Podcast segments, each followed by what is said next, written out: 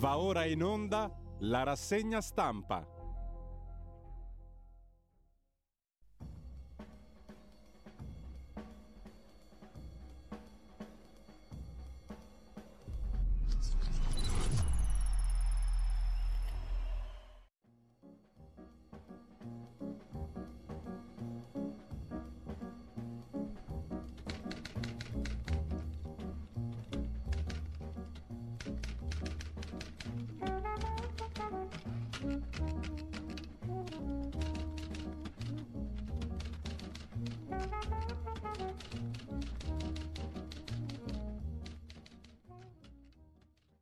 Cordiale buongiorno a tutte le ascoltatrici e a tutti gli ascoltatori da Giulio Cainarca. Bentrovati all'appuntamento con la rassegna stampa, giovedì 4 gennaio, sono le ore 7.30. Come al solito vi ricordo il sito di radiolibertà.net e la pagina Facebook dove trovate ciò che va in onda nel corso della giornata. Intanto subito l'agenzia ANSA che apre con la strage tra la folla sulla tomba di Soleimani, oltre 100 morti in Iran. Iran che eh, annuncia la risposta sarà dura, due bombe, più di 200 i feriti, oltre ai defunti appunto 100, un centinaio, migliaia di persone stavano rendendo omaggio alla tomba del comandante della forza Quds dei Pasdaran al cimitero di Kerman.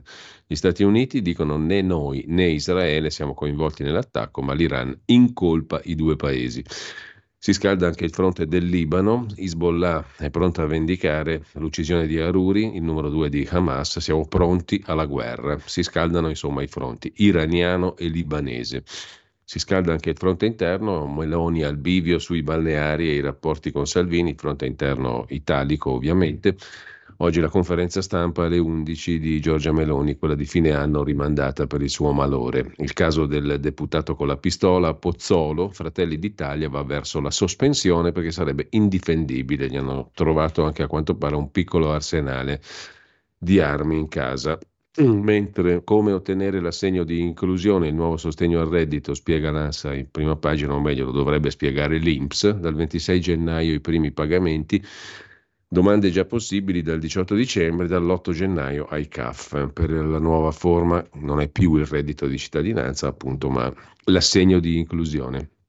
Fabio Fazio si lamenta perché il regolamento di Sanremo impedisce agli ospiti di andare da lui, sono problemi grossi e sempre dalla prima pagina dell'agenzia ANSA l'Atalanta ai quarti, Coppa Italia calcio, De Catelere ritrova il Milan, doppietta e assist dell'ex rossonero nel 3-1 al Sassuolo. Anche questo è di grande importanza.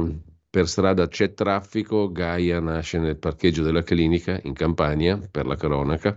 Per la pagina di politica invece la Corte dei Conti e il caso Degni, cioè il magistrato che voleva ricacciare nelle fogne quei fascistoni della destra che sono andati al governo e che si augurava che si andasse all'esercizio provvisorio del bilancio, cioè che l'opposizione facesse di tutto per boicottare la finanziaria della maggioranza attuale. La Corte dei Conti domani riunisce il Consiglio di Presidenza perché la magistratura contabile non è soggetta come tutti i magistrati normali al Consiglio Superiore della Magistratura, ma ha un proprio organo di disciplina che è appunto la presidenza della Corte dei Conti, o meglio, per essere più precisi, non è la presidenza della Corte dei Conti, è esattamente il Consiglio di Presidenza della Corte dei Conti, che è l'organo di autogoverno della magistratura contabile, un organo di autogoverno diverso da quello degli altri magistrati amministrativi e da quello dei magistrati normali ed è composto dal presidente della Corte dei Conti in primis, che naturalmente controlla se stessa nella miglior tradizione italica, per così dire. Comunque, al di là di questo, poi lo vedremo più in dettaglio, la Corte dei Conti domani riunisce appunto il suo organo di autogoverno sulle dichiarazioni di questo magistrato contabile che ce l'ha col governo col governo Meloni e con la destra in generale. Si definisce un economista di sinistra, eccetera, eccetera. Ieri ha rivendicato la sua libertà di espressione. Tanto Meloni è irritata sulla grana Pozzolo, ma dice che il governo non c'entra e poco altro sull'agenzia ANSA, al punto che andiamo a vedere la prima pagina del quotidiano Avvenire, cominciamo con le prime pagine di oggi. I giorni dell'Iran è il titolo d'apertura del quotidiano dei vescovi si alza la pericolosa tensione fra Israele e Washington da una parte e l'asse sciita, cioè il Libano e l'Iran dall'altro. Una doppia esplosione vicino al mausoleo di Soleimani, oltre 100 morti, un raid statunitense sentenzia a venire. L'Iran minaccia vendetta dura e Israele finisce nel mirino di Hezbollah per l'attacco a Beirut. Insomma, il fronte di guerra si intensifica. C'è una cosa curiosa in prima pagina su Avvenire, una Bibbia vietata a una conferenza scientifica, questo accade però non in Iran ma eh, in Italia, lo racconta Pietro Pietrini, professore ordinario della Scuola di Alti Studi MT di Lucca. Un'importante istituzione chiede di non citare la Genesi in merito al libero arbitrio, una degenerazione pericolosa del politicamente corretto, con il rischio di perdere la nostra eredità culturale, eh, sottolinea lo studioso, in prima pagina su Avvenire. A centropagina la solitudine dei sindaci nell'accoglienza migranti i primi cittadini bipartisan chiedono al governo perché non ci si confronta come un anno fa, peggio di un anno fa. Il 31 dicembre 22 a Ravenna sbarcarono 113 migranti, ieri nello stesso porto 336, sono scesi dalla scaletta della nave Geo Barents. Ad accoglierli la macchina del comune, personale sanitario, screening, mediatori culturali, forze dell'ordine, volontari, tanti, scrive Avvenire. Per il sindaco Michele De Pascale è stata una prova di organizzazione. Dal governo solo disumanità, dice il sindaco di Ravenna. Cresce il fronte bipartisan dei sindaci che chiedono di non essere lasciati soli. Secondo Matteo Biffoni dell'Associazione dei Comuni Lanci serve un tavolo per rimettere al centro l'accoglienza, mentre da La Spezia il sindaco Peracchini ricorda che tutto è sulle nostre spalle. L'emergenza va gestita invece a livello ministeriale o regionale. Così sul quotidiano avvenire, che ricorda anche l'argine della legge 40 sulla procreazione assistita, compie esattamente 20 anni, 20 anni controcorrente, malgrado i vari rimaneggiamenti per sentenza, nelle regole ancora in vigore resta il riferimento alla procreazione naturale della coppia. Il 10 febbraio del 2004 una maggioranza trasversale varava alla Camera un sistema di norme, la legge 40, che poneva al centro la relazione tra donna e uomo aperta alla vita con la provetta come ausilio per chi è infertile. Lasciamo la prima pagina di Avvenire, andiamo a vedere il Corriere della Sera. Il quotidiano milanese apre con la strage in Iran, alta tensione, gli attentati vicino alla tomba di Soleimani e il rischio di escalation. Il regime indica il nemico esterno, caccia al colpevole, può essere l'ISIS, soprattutto Israele, i tanti nemici del regime iraniano, oppure un attentato da strategia della tensione, scrive il Corriere in apertura, in taglio alto Ferragni che torna sui social, mi siete mancati, il post dell'influencer, i commenti visibili solo a lei, anche questa è un'altra questione come quella di Fabio Fazio estremamente importante, meriti e demeriti a destra invece nel giudizio da par suo di Aldo Cazzullo, partiti, mutazioni, eccetera, eccetera. Il doppio messaggio dal Quirinale su concorrenza e leggi esaminato dall'impareggiabile Mario Monti, mm, l'Europa chiede agli Stati membri di fare riforme, eccetera, eccetera. Eh, l'impareggiabilissimo Roberto Saviano che riflette perché a più armi non corrisponde mai più sicurezza, caso quello di Pozzolo, il deputato di Fratelli d'Italia che insiste, non ho sparato io. Peraltro c'è invece colui che ha ricevuto il colpo, Luca Campana, che dice adesso basta, Pozzolo dica la verità, non ho mai visto o toccato io quell'arma, perché il deputato Pozzolo ha fatto capire che si è sparato da solo quello che ha ricevuto il colpo. Comunque, attorno all'onorevole Pozzolo sale la temperatura, scrive il Corriere, si parla di sospensione dal partito di Fratelli d'Italia, gli inquirenti hanno escluso che il colpo sia partito accidentalmente, ci sono testimoni che avrebbero visto il politico sparare una volta estratta l'arma, insomma avrebbe fatto una bella cazzata di quelle grosse. Chiude la prima pagina del Corriere della Sera la chiacchierata di Francesca Morandi da Cremona con Nino Vialli, il fratello del celeberrimo calciatore Gianluca Vialli a un anno dalla morte. Riusciva in tutto, era un perfezionista. C'è poi un De Chirico che non si trova nell'eredità Agnelli, tanti quadri, per i quadri spariti da casa Agnelli, reclamati dalla figlia Margherita contro i figli John Lapo e Ginevra Elkan il giudice per le indagini preliminari chiede che siano ascoltate le governanti, se hanno visto o saputo che qualcuno ha fatto sparire i quadri della famiglia Agnelli. Il Fatto Quotidiano apre la sua prima pagina invece con l'uomo del ponte, che è quello di Messina, però Salvini e Francesca, Francesca Verdini, a disposizione le intercettazioni. Verdini Junior dice ho portato il dirigente delle ferrovie dello Stato da Matteo, a Paltiana Spilotati, il figlio di Denis ammette ho venduto il rapporto col ministro leghista, ho venduto la mia conoscenza. Il sottosegretario Freni gratis alla prima della scala, scrive il Fatto Quotidiano, i biglietti valgono 15.000 euro e la replica del sottosegretario erano rimasti due posti liberi. Che dovevo fare? Secondo il Fatto Quotidiano le cose sono andate così. Conferenza stampa c'è il caso Rai News, telefonate e training, così la Premier prepara il ring di oggi con i giornalisti. Il caso Rai News non l'ho ben capito, il direttore Petrecca imbavaglia Rai News. Insomma, il direttore di Rai News è un lecchino di Giorgia Meloni, secondo il Fatto Quotidiano. Taglio alto la frase del giorno sopra la testata. In Trentino è faida in Fratelli d'Italia per le nomine.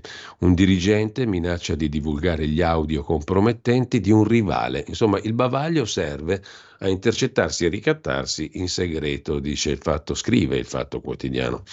Mica meglio renderle pubbliche queste cose, perché se le tieni segrete ci si può ricattare in maniera occulta. Strage in Iran, pronti alla guerra senza limiti e poi, sempre dalla prima pagina del Fatto Quotidiano, Fratelli d'Italia, che bella classe dirigente, due pagine dedicate a illustrare gli impresentabili di Fratelli d'Italia. Eh, un pezzo della riforma scolastica, prima pagina sul fatto, fino a 30 scuole per un solo preside, gli accorpamenti, così diventiamo dei passacarte, dice uno di questi presidi disagi, anche 65 km di distanza tra una scuola e l'altra, il piano di accorpamenti criticato fino a 30 scuole per un solo preside, così i presidi diventano appunto dei grigi burocrati, dei passacarte, contrari ai dirigenti, comuni e regioni all'accorpamento degli istituti scolastici. Il pezzo di commento, l'editoriale di prima pagina, quello del direttore Travaglio, intitolato I soliti noti, le carte della Verdineide confermano che l'Italia è culla del giustizialismo. Verdini, infatti, condannato definitivamente a 12 anni di carcere per due bancarotte fraudolente, ha scontato ben 91 giorni in galera. Poi tre anni fa ottenne i domiciliari nella villa di Pian dei Giullari perché a Rebibbia rischiava il Covid e gli altri 1200 detenuti invece no ma era sempre a Roma, in permesso per visite odontoiatriche, perché certe zanne richiedono una manutenzione quotidiana e a Firenze notoriamente non si trova un dentista. E bivaccava al ristorante Pass Station del figlio Tommaso per incontrare lui, il suo socio Pileri e gli imprenditori che mantenevano la Sacra Famiglia. Da settembre è indagato pure per aver violato i limiti dei domiciliari ma le feroci toghe rosse non hanno ancora pensato di rispedirlo in galera. Resta da capire cosa debba fare di più un onesto delinquente per riuscire a finire dentro. Ma il dato più inquietante è l'endemica mancanza di ricambio nelle classi tangentizie, una gerontocrazia che non si rassegna alla pensione e monopolizza il mercato della mazzetta, tarpando le ali a tanti giovani ansiosi di farsi valere. Non c'è solo l'eterno Verdini che oltre alle bancarotte vanta citazioni anche a giudizio nei casi P3, P4, terremoto dell'Aquila, scuola dei marescialli, Consip. C'è anche Lorenzo Cesa, arrestato la prima volta nel 93 per tangenti su appalti ANAS, reo confesso in un verbale che iniziava con un memorabile intendo svuotare il sacco.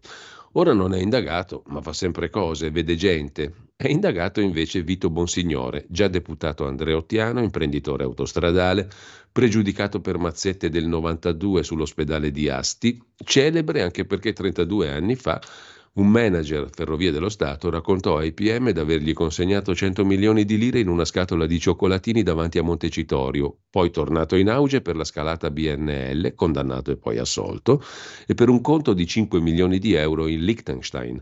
In società con Pileri, socio dei Verdini, c'era Andrea Carminati, figlio di Ercecato del resto, già le retate Expo e Mose 2014 avevano riportato ai disonori delle cronache i Revenant del 1992, Greganti, Frigerio, Luigi Grillo, Baita, Maltauro. Non si butta mai via niente, conclude Travaglio. L'usato sicuro tira sempre, chi non muore si risiede. è per via dell'esperienza. Verdini, fra un'otturazione e l'altra, dispensava ripetizioni su come mascherare le tangenti da consulenze, come Totò Dante Cruciani che investe a righe sulla terrazza dei domiciliari erudisce i soliti ignoti su come si scassina una cassaforte. Poi arriva la madama e lui finge di fare il bucato. Maresciallo, come vede, si lavicchia. Così Marco Travaglio in prima pagina sul Fatto Quotidiano, mentre dal Fatto passiamo al giornale di Alessandro Sallusti. Il primo piano, il taglio alto, Ferragni che ritorna sui social, un ragazzino che finisce Tetris è la prima volta in 40 anni del celebre videogioco, se ne occupa a pagina 17 Massimiliano Parenti. A 13 anni Willis finisce il videogame Tetris. È un buon segno per l'Occidente. Un ragazzino americano termina il gioco nato nell'Unione Sovietica. La libertà batte il comunismo. Questa non è male. E tornando alla prima pagina, in taglio alto, la toga antigoverno Strapparla ancora il dottor Marcello Degni, Corte dei Conti, il commento di Felice Manti, o meglio il pezzo di Felice Manti. Resistere, resistere, resistere, come sulla linea del Piave, fatta di bava degli avversari. Che immagine metaforica potentissima. Il consigliere della Corte dei Conti, Marcello Degni, si candida a leader temporaneo della sinistra e si sceglie bene i riferimenti culturali, citando in un tweet l'ex procuratore capo della Procura di Milano, Francesco Saverio Borrelli. Resistere. Non pago delle polemiche per la sua sparata, potevamo farli sbavare di rabbia, ma aveva già detto di quelli di destra bisogna ricacciarli nelle fogne. Il magistrato insiste nell'affondo contro l'esecutivo del centrodestra, risultato deferito ai probi viri. Al Consiglio di Presidenza della Corte dei Conti, una roba che fa paura solo a dirla, fa ridere solo a dirla. Comunque, Sparo al veglione, ora è giallo sulle versioni, scrive Luca Fazzo sempre sul giornale. Secondo l'onorevole Pozzolo, il ferito si è ferito da solo, ma l'altro smentisce, tutto vero. Eh? E ancora dalla prima pagina del giornale, Tommaso Cerno, se non sbaglio è stato deputato PD, ospite fisso su Rete 4 e direttore dell'identità almeno risparmiateci gli influencer delle tragedie sulla questione del papà di Giulia Cecchettin. Ci mancavano solo i cecchettignez. Nell'Italia che non si fa mancare nulla, i cassamortari devono aggiornarsi in fretta. Una figura essenziale di fronte alla morte di una giovane donna assassinata da un ragazzo che diceva di amarla non è più il prete, ma l'agente letterario. E come sempre i primi a capire che il mondo cambia sono gli inglesi, l'agenzia di Mr. Andrew Nunsberg, che hanno messo sotto contratto il padre, simbolo dei femminicidi, Gino Cecchettin, che ha sepolto sua figlia Giulia. Prima ancora che inizi il processo si dà all'agenzia britannica.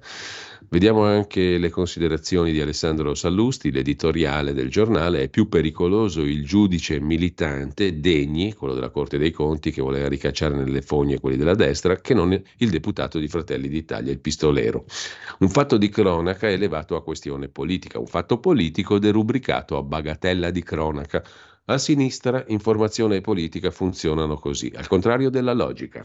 Tutti a stracciarsi le vesti per il colpo partito accidentalmente, forse no però, la notte di Capodanno dalla pistola del deputato di Fratelli d'Italia, non una parola per le frasi del magistrato contabile Marcello Degni, consigliere Corte Conti, che si è lamentato che in Parlamento la sinistra non è stata capace di bloccare la finanziaria, che avrebbe mandato l'Italia in esercizio provvisorio e fatto sbavare di rabbia la maggioranza di centrodestra. È più grave questa roba qua che non il pistolero di Fratelli d'Italia.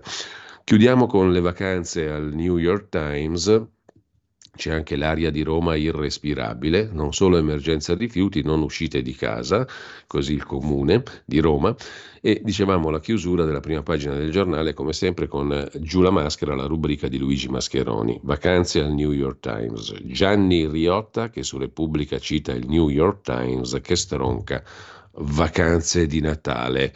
Il quotidiano americano, punta di diamante della cultura woke e della cancel culture, per i 40 anni del Cine Panettone, vacanze di Natale, ha impalcato una feroce requisitoria contro questo film che negli anni Ottanta accompagnò il declino di un paese senza crescita, scrive il New York Times. Boh, Forse elevare la commedia dei Vanzina a caposaldo cinematografico dell'identità culturale italiana è troppo, ma al netto degli orrendi film di Natale di Hollywood ci chiediamo se davvero correvano gli stessi anni 80 e 90, erano meglio raffinate commedie come American Pie o Porky's.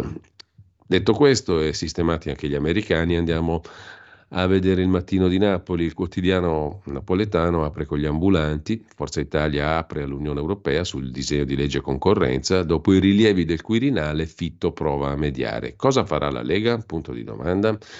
La grande incompiuta dell'Unione monetaria è il titolo della riflessione di Angelo De Mattia, già consigliere del governatore della Banca d'Italia Antonio Fazio il primo gennaio scorso l'euro scritturale emesso il primo gennaio del 99 ha compiuto 25 anni, in forma cartacea fu messo in circolazione nel 2002. Il percorso di questi 25 anni è importante, i vantaggi della moneta unica sono risultati fondamentali, ma c'è l'incompiuta, l'incompiuta è che non esiste uno Stato dietro la moneta mentre lasciamo il ehm, mattino di Napoli con Sud e Campania che si preparano alle prossime elezioni europee. Le europee stavolta saranno il termometro del gradimento per tutti i partiti e leader, a cominciare da Fratelli d'Italia e PD e poi tutti gli altri. In Campania grandi manovre. L'ultima voce è quella di una suggestione della Lega per candidare il famoso generale Vannacci, quello che si è buttato nell'acqua fredda e poi ha esibito la vestaglia. Intervistato dal TG2 mi sembra come un bagnante qualunque senza neanche dire chi era. E secondo qualcuno anche questo è un indizio che verrà candidato sicuramente. Tante le voci sul PD per attenuare la polemica sul terzo mandato alle regionali di Vincenzo De Luca, si penserebbe a fare un'offerta europea al figlio, Piero De Luca, che è già parlamentare peraltro, e poi la riconferma di Pina Picierno. Abbraccia Forza Italia invece l'ex assessore regionale di De Luca, Sonia Palmeri. Roba importante. Chiude la prima pagina del mattino la storia di un ragazzo gravemente ferito da un proiettile vagante. In certe zone della Campania accade che vaghino i proiettili a Trentola. Si tratta di Karim. La spada di Damocle di Karim si chiama 9 per 21. È il calibro di un proiettile che da ben 16 anni si trova conficcato nel suo cervelletto. Karim ora ha 25 anni praticamente 16 anni fa, era un bambino, eh, gli arrivò il proiettile, la parte sinistra del suo corpo è rimasta paralizzata. È così dal 31 dicembre del 2007 a Trento la Ducenta, in quel di Caserta. Un proiettile lo colpì durante San Silvestro, Capodanno, una condanna come per la donna di Forcella colpita qualche giorno fa. Quella è morta però, mentre mm, no, è morta ad Afragola, a Forcella invece c'è rimasta. Eh, lasciamo il mattino, andiamo a vedere anche il tempo di Roma.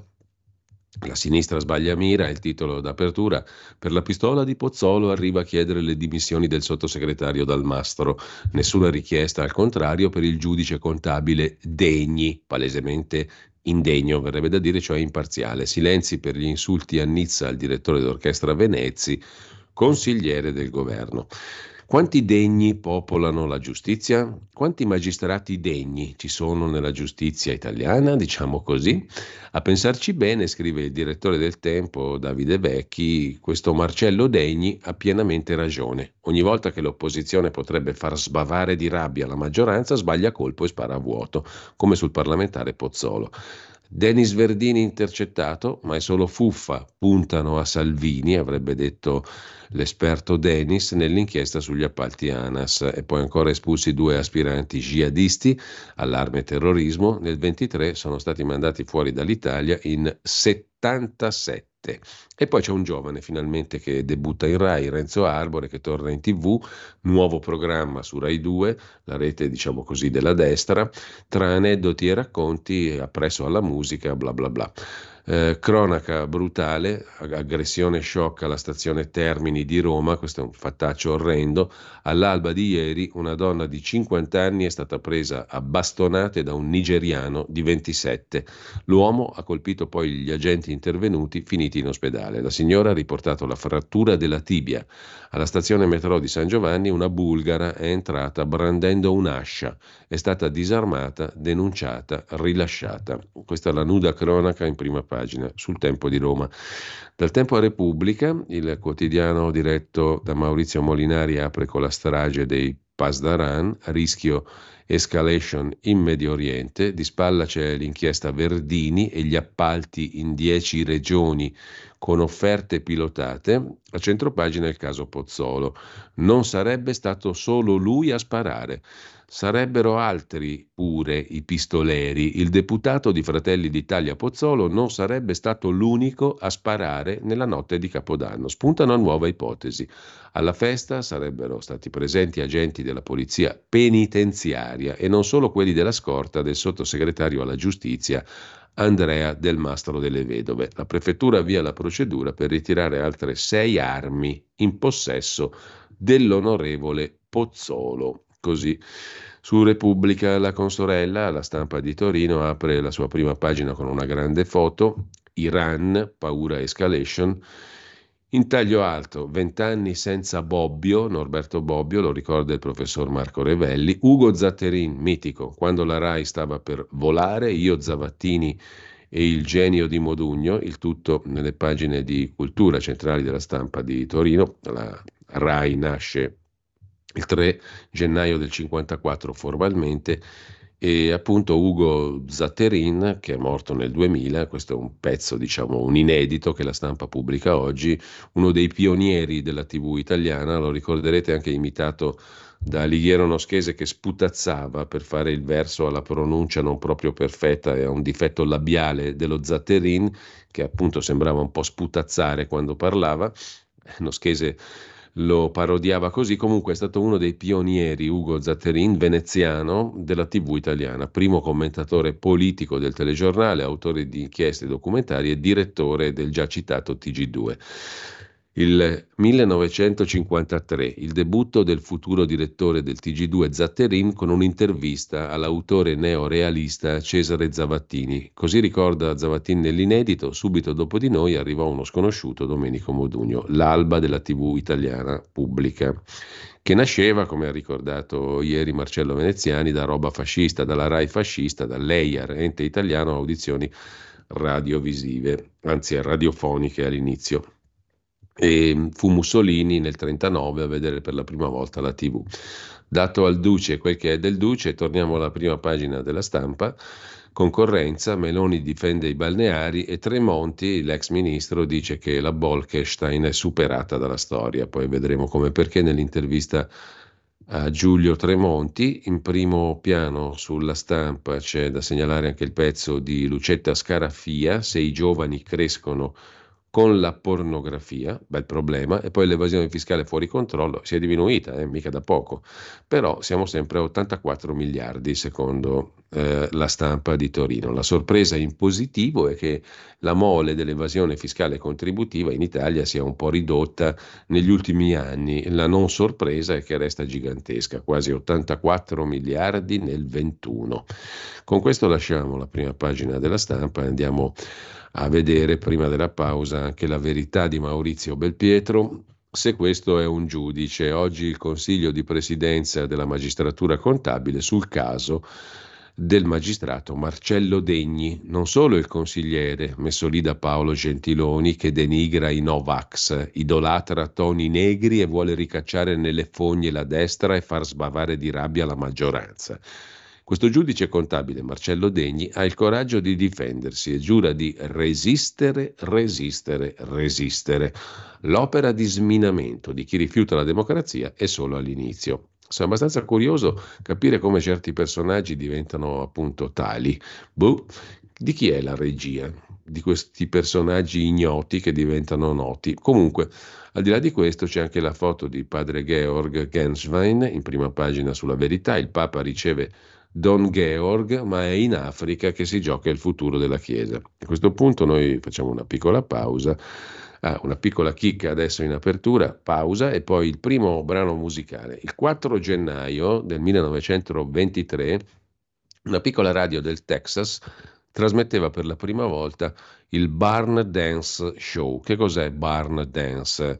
È una sorta di danza tradizionale folk che mh, mm, si teneva occasionalmente nei fienili, appunto barn, eh, dalla colonna sonora di Sette spose per sette fratelli, film del 54, un pezzo di barn dance, giusto appunto, di queste danze tradizionali irlandesi, inglesi e poi americane sostanzialmente, le tradizioni fuse insieme negli Stati Uniti d'America. Buon ascolto, vedrete che roba divertente che è, poi vi ricorderete quasi tutti noi, voi, vecchiotti, sette spose per sette fratelli. Stai ascoltando Radio Libertà. La tua voce libera, senza filtri né censura. La tua radio.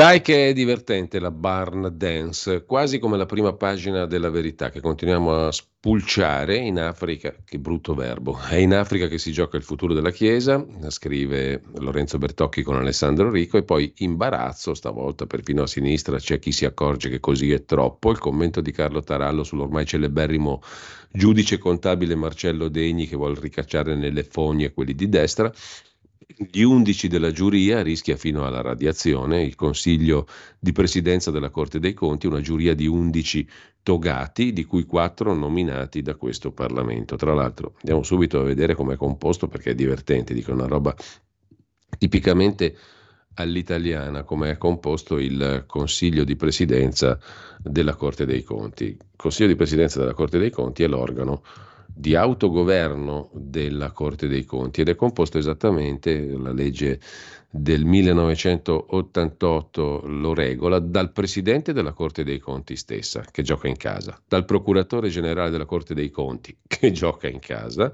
dal presidente aggiunto della Corte dei Conti o in sua vece dal presidente di sezione più anziano, che gioca in casa, da quattro membri eletti, due dalla Camera dei Deputati e due dal Senato a maggioranza assoluta dei componenti, tra i professori, bla bla bla, e da quattro membri eletti da e tra i magistrati della Corte dei Conti. Quindi sono 1, 2, 3, 3 più 4 fa 7, più 4 fa 11 i componenti del Consiglio di Presidenza, che è l'organo di autogoverno della magistratura contabile. Di questi 11, solo 4 sono eletti dal Parlamento, gli altri sono tutti della Corte dei Conti.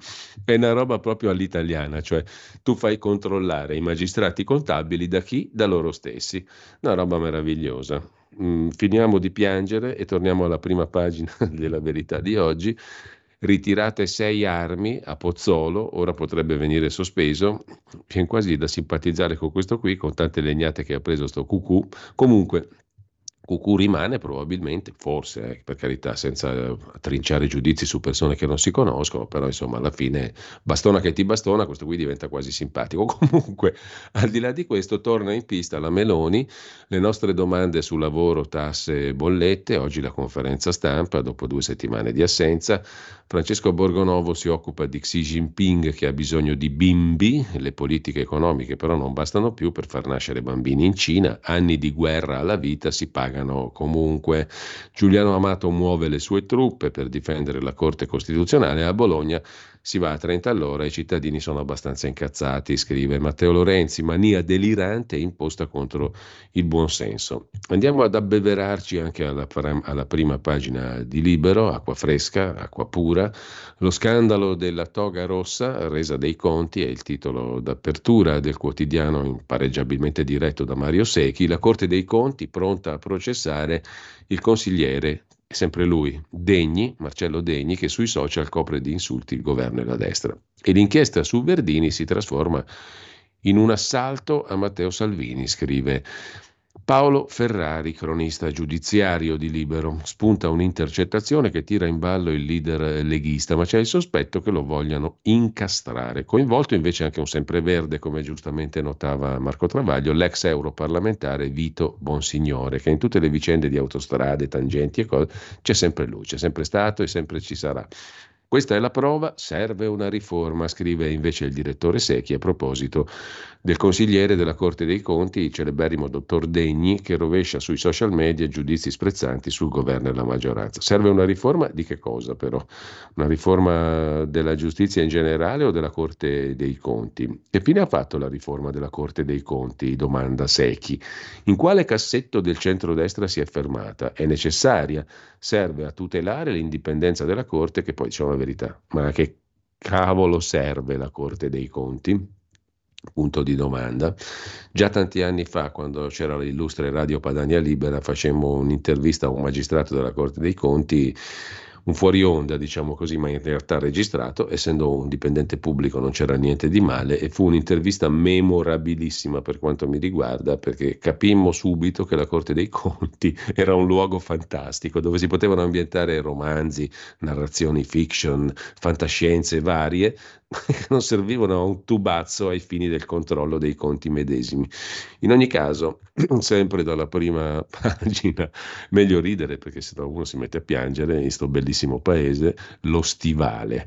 Allo stivale gli fai un complimento e un torto agli stivali. Comunque l'ego di Fazio straripa le regole RAI contro di me il buon costume di sinistra contro il film Vacanze di Natale, che ci ha pure scasato i marroni in abbondanza, e la strage in Iran che apre un nuovo fronte, scrive Libero. Da Libero, ma rinfrancati peraltro, ci spostiamo su Italia Oggi, il quotidiano economico, giuridico e politico diretto, questo sì, impareggiabilmente da un grandissimo del giornalismo italiano, per fortuna che ne è rimasto qualcuno di grandi veramente come Pierluigi Magnaschi, consulenza fiscale dall'intelligenza artificiale che sarà usata che bella roba, dall'Agenzia delle Entrate per fornire risposte ai quesiti dei contribuenti gratis e con la tutela della buona fede di chi si adegua. Ai contribuenti meno strutturati La consulenza fiscale la farà l'Agenzia delle Entrate, o meglio, i nuovi servizi di consultazione rapida basati su sistemi di intelligenza artificiale che forniranno gratuitamente risposte a quesiti interpretativi o applicativi esposti dai contribuenti.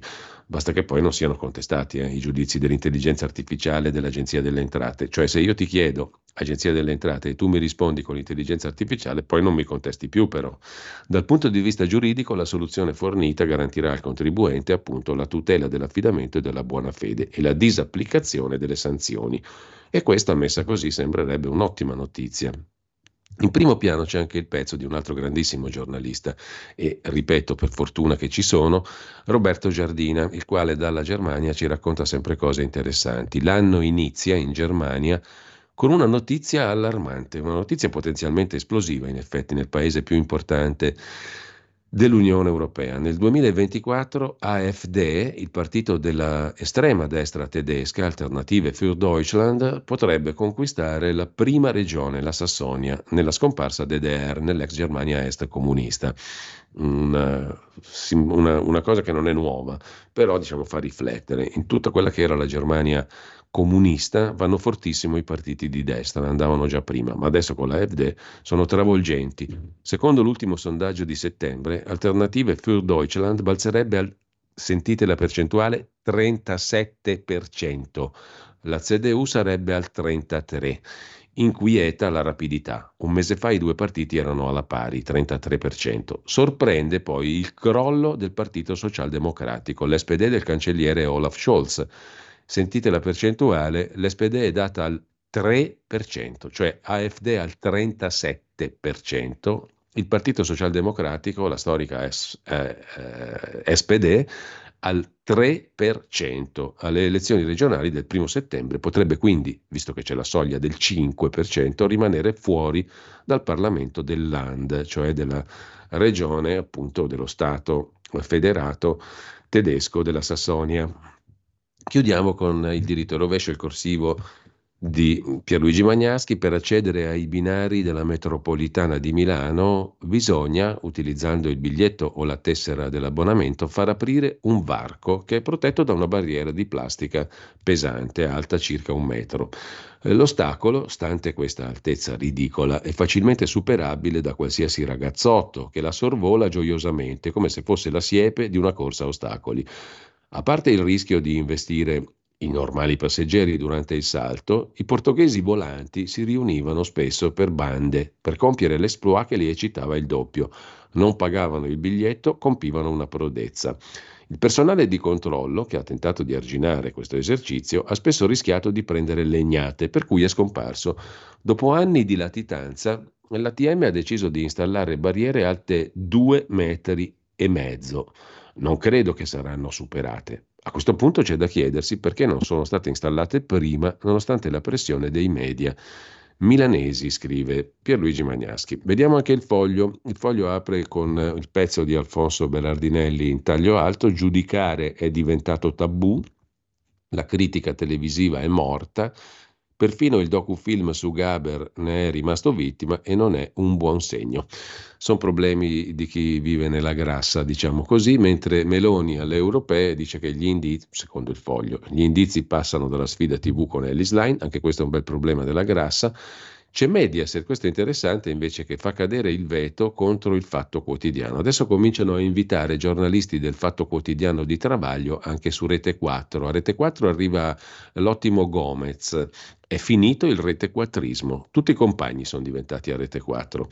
La regola del Fazzo, Fazzolari, il sottosegretario molto vicino a Giorgia Meloni, è sua la surreale gestione della crisi comunicativa dopo l'affair del pistola di Capodanno. Questo Fazzolari va mica troppo bene, scrive Luciano Capone sul foglio di oggi. Poi ci sono troppi bonus, ministro Urso sveglia, il governo ha potato un po' di agevolazioni ma ne restano tante, troppe, auto e casa su tutte. Sì al terzo mandato, parla Palazzi, sindaco PD di Mantova. Nel PD si sono dimenticati troppo degli amministratori locali, dice il sindaco PD appunto di Mantova, della stupenda, bellissima Mantova. Lasciamo il foglio, andiamo al dubbio, il quotidiano degli avvocati italiani, sotto il fango niente, l'indagine su Verdini, scrive Valentina Stella, è un caso istituzionale, solita giustizia mediatica, negli atti finiti sui giornali, tirato in ballo a casaccio, ne parlava Fabio Amendolara sulla verità ieri, perfino il figlio di Mattarella che fa l'avvocato amministrativista e quindi ha steso pareri per la cricca. Nel giornalismo sportivo, scrive il dubbio, c'è un verbo che appare in maniera preponderante in calciomercato. Si tratta dell'espressione spunta, riferita a qualche giocatore che entra in trattativa. Lo stesso verbo è apparso ieri in un titolo del quotidiano La Verità. Caso Anas Verdini Junior spunta perizia segreta del figlio di Mattarella. Risultato suscitare una notevole suggestione nel lettore. Sotto il fango non c'è nulla perché nominano il figlio di Mattarella. Puoi vedere che nominando il figlio di Mattarella si mettono al sicuro tutti, i magnoni, i cricconi. Intanto dalla prima pagina del dubbio, cosa c'è ancora da segnalare? Il pezzo di Giuseppe Benedetto, presidente della fondazione Einaudi, da Pozzolo Errori Fatali, che evocano i guai del 93 e la fine dell'immunità parlamentare. Vuoi vedere che sto cucù che ha invocato l'immunità parlamentare ci fa scomparire l'immunità parlamentare? Detto questo, e visti principali, le principali prime pagine dei quotidiani di oggi, andiamo a dare un'occhiata a alcuni degli articoli del giorno, tra i quali c'è anche la questione dei balneari, delle concessioni balneari, i canoni demaniali, gli ambulanti. Sul tema si sofferma il Corriere della Sera, pagina 10, il governo sarebbe pronto a intervenire, c'è l'incognita di Salvini. Cosa farà la Lega? Dopo il richiamo del Quirinale, l'ipotesi di nuove norme. Potrebbe annunciarlo già oggi Giorgia Meloni nella conferenza stampa il governo sembra pronto ad approvare una norma che mandi a gara, con regole nuove sulla concorrenza, le concessioni balneari. Soprattutto appare consapevole il governo che senza un intervento normativo i danni possono essere molto maggiori dell'inerzia. A farne le spese potrebbero, per paradosso, essere gli stessi titolari delle concessioni attuali. C'è l'intervento di Mattarella, ma ci sono due motivi che hanno rafforzato la consapevolezza della necessità di intervenire. Primo, già da quest'anno quindi da quattro giorni esiste il rischio che un sindaco, un magistrato, disapplichi la normativa vigente, si appelli a quella europea, inizi le gare e dia vita al far west legislativo che farebbe danni al settore. Anzi, alcune gare sono state già bandite. Secondo punto, si avvicina alla possibilità che la Commissione europea giri la materia alla Corte di giustizia europea, che a sua volta ci condannerà a pagare una multa pesante, decine di migliaia di euro al giorno, che pagherebbe il Ministero dell'Economia, cioè i contribuenti. Lo smacco è una procedura di infrazione. Ovviamente quello che riferiamo è il giudizio di un settore del governo, ma bisogna vedere cosa farà la Lega di Matteo Salvini, che fino ad oggi non ha mai dato l'ok alla presentazione di nuove norme in linea con la direttiva Bolkestein. Per Antonio Tajani serve una soluzione che rispetti il diritto internazionale e tuteli le imprese. C'è una piccola tabella che riassume la questione dei canoni demaniali, le entrate accertate per lo Stato mediamente fra il 2016 e il 2020 sono 103,9 milioni di euro, riscossi 97, la media annuale delle entrate. Le concessioni balneari sono 12.166, l'entrata media per concessione è di 8.500 euro, cioè veramente poco per un anno. Il 16 novembre del 23 la Commissione europea ha dato due mesi al governo per rispondere alle istanze europee, pena il deferimento Corte alla Corte di Giustizia. 31 dicembre scorso, scadenza delle concessioni balneari, proroga di un anno, previsti indennizi per il concessionario uscente. Stop dell'Unione Europea e del Consiglio di Stato con obbligo di cara pubblica dal 20 e dal 21. In Europa com'è la storia? La durata delle concessioni demaniali marittime in Francia non oltre i 12 anni, in Spagna non oltre 75, in Croazia fino a 99 anni, in Grecia durata variabile. In Italia le decisioni dopo la legge sulla concorrenza del 22 sono varie, proroga al 24, soltanto proroga, insomma c'è tutta una panorama di soluzioni diverse. Adesso bisogna capire che cosa farà il governo? Va nella direzione chiesta dall'Europa, cioè direttiva Bolkenstein o, o no? Eh, sulla questione, più in generale, riflette sulla stampa, dicevamo prima, Giulio Tremonti, intervistato a pagina 11. in veste di ex ministro del tesoro più che di presidente oggi della commissione esteri della Camera. La Bolkestein, superata dalla storia, l'Unione Europea non si occupi delle spiagge. È un caso di liberismo esasperato e di delirio eh, regolatorio. L'idea era aprire i mercati fra un paese e l'altro e non all'interno dei confini nazionali. Sulle concessioni non esiste domanda per 100 metri di litorale in Calabria o per il mercato delle caldarroste a Roma. Le vere priorità di fronte a Putin bisogna realizzare una difesa europea e una politica estera comune. Prima di parlare della direttiva Bolkestein superata dalla storia, dell'eredità del MES, del destino dell'Unione Europea, nello scontro con la Russia, Giulio Tremonti si vuole soffermare sul caso del deputato con la pistola di Capodanno. Di questa vicenda contesta l'immagine un po' snob, dice Tremonti, che i media e le opposizioni hanno costruito, descrivendo quella festa come sintomatica dell'abuso di potere. In realtà era organizzata nella proloco di un piccolo paese col cibo portato da casa. Questa è la fotografia di un mondo minore che però è maggioritario nel paese e al tempo stesso sintomatico di una classe politica che quel mondo minore lo vive e lo rappresenta nel bene giorno per giorno.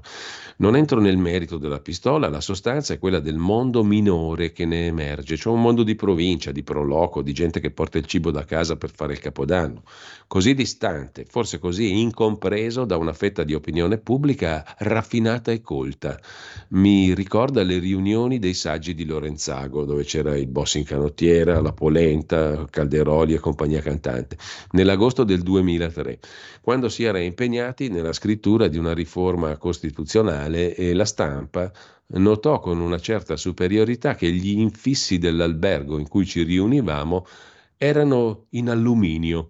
Colpiva il fatto che la riunione dei saggi si tenesse in un luogo così lontano da quelli delle elite, osserva Tremonti. Tornando alla questione Bolkestein, il governo continua a cercare scappatoie per evitare di mettere a gara le concessioni di stabilimenti balneari e degli ambulanti. Così facendo, il 16 gennaio scatta la procedura di infrazione europea. Ma questa, obietta Tremonti, non è materia di cui oggi ho responsabilità e mi occupo. Fritz Bolkestein è persona che conoscevo molto bene, il commissario che ha dato il nome alla direttiva. La sua azione era ispirata a un'idea di libertà di mercato europea, di movimento di capitali da una nazione all'altra, non all'interno dei confini nazionali. Si occupava di grandi movimenti, non del minimalismo del mercato italiano. Quella grande idea è stata deviata dalla burocrazia in un delirio di potere regolatorio. Chiedo, esiste oggi una domanda europea per 100 metri di spiaggia in Calabria o per il mercato delle caldarroste a Roma o per le migrazioni di mercatini ambulanti dalla Baviera alla Lombardia? Dal Quirinale però è arrivato al governo e al Parlamento un invito a non contrastare il diritto europeo. Capisco Mattarella, dice Tremonti, è nostro obbligo ottemperare, ma è anche un dovere della politica notare che le richieste di Bruxelles sono superate dalla storia, sono il relitto di un'Europa passata. Al punto in cui stanno le cose, capisco i vincoli, ma stiamo parlando di un mondo che non riflette più le esigenze, lo spirito di un'Europa che deve guardare avanti e non camminare con la testa indietro. Quella che è stata un'eccezione deve diventare una regola, come nel caso della direttiva Toilet Flushing, che doveva standardizzare gli impianti igienici delle case europee, dai lavandini ai bidet. Quella direttiva fu ritirata per astuzia una settimana prima della Brexit, ma la produzione di regole continua per stupidità, senza capire che la storia sta facendo una curva drammatica con la guerra di Putin. Per quale motivo a un piccolo imprenditore europeo tedesco spagnolo dovrebbe essere impedito di investire in stabilimenti balneari in Italia? La Bolkestein, osserva Tremonti, non riguarda solo le concessioni appetibili su dimensione europea, ma tutte le concessioni, anche le più piccole, Secondo lei esiste un'impresa europea che ha interesse a prendere una fetta delle concessioni agli ambulanti? La cosa più grave in politica è il ridicolo e qui ci si copre di ridicolo nel nome del Dio mercato. Non è solo un fatto di voti, si vota per le europee. Parlare di voti è parlare di un pezzo, ma non dell'insieme, che è molto più grave. L'Europa non può essere solo mercato, deve essere confini, tradizioni, valori. Infine il punto del MES. Quella del MES è una storia diversa. Tenga conto che il Fondo Salva Stati fu una mia idea, lanciata, conclude Tremonti, in un articolo che scrissi con Jean-Claude Juncker nel 2003. Doveva essere uno strumento di solidarietà e di unità a livello superiore, ma fu deviato, trasformato in una troica contro la Grecia. Dopo la Grecia, per la vergogna, del MES nessuno ne ha più parlato per sei anni. Dopo, la tecnopolitica ha pensato che il destino dell'integrazione europea passasse dall'unione bancaria, ma io credo siano molto più importanti un esercito e una politica estera europei. Questa è l'interessante intervista di Giulio Tremonti a Federico Capurso sulla stampa di Torino oggi a pagina 11. Mentre a proposito di piccoli, giustamente Tremonti si domanda, ma voi pensate veramente che bisogna mettere a gara europea 100 metri di spiaggia in Calabria o il mercato delle caldarroste a Roma o i mercatini ambulanti della Lombardia?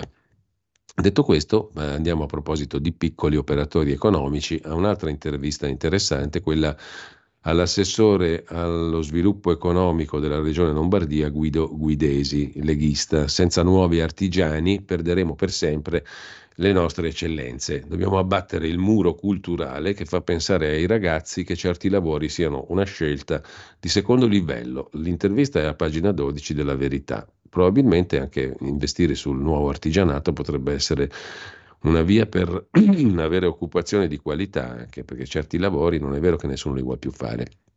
L'Unione Europea, e che non si considerano magari giustamente anche per una, per una uh, questione culturale, l'Unione Europea deve incentivare la nascita di attività al servizio delle grandi industrie, tra l'altro. In molti settori il lavoro manuale è stato affiancato dalla tecnologia, osserva Guidesi, come la stampa 3D. La Lombardia è da tempo leader del mondo manifatturiero in Europa. Per mantenere il primato bisogna promuovere una nuova cultura dell'artigianato, dice la verità Guido Guidesi, assessore allo sviluppo economico in Lombardia. La Lombardia da quasi un anno, afferma Guidesi, è la prima regione manifatturiera d'Europa. Vogliamo continuare ad esserlo attraverso le tante industrie, ma anche attraverso le filiere. Tutta la catena del valore della manifattura dipende dal settore artigiano.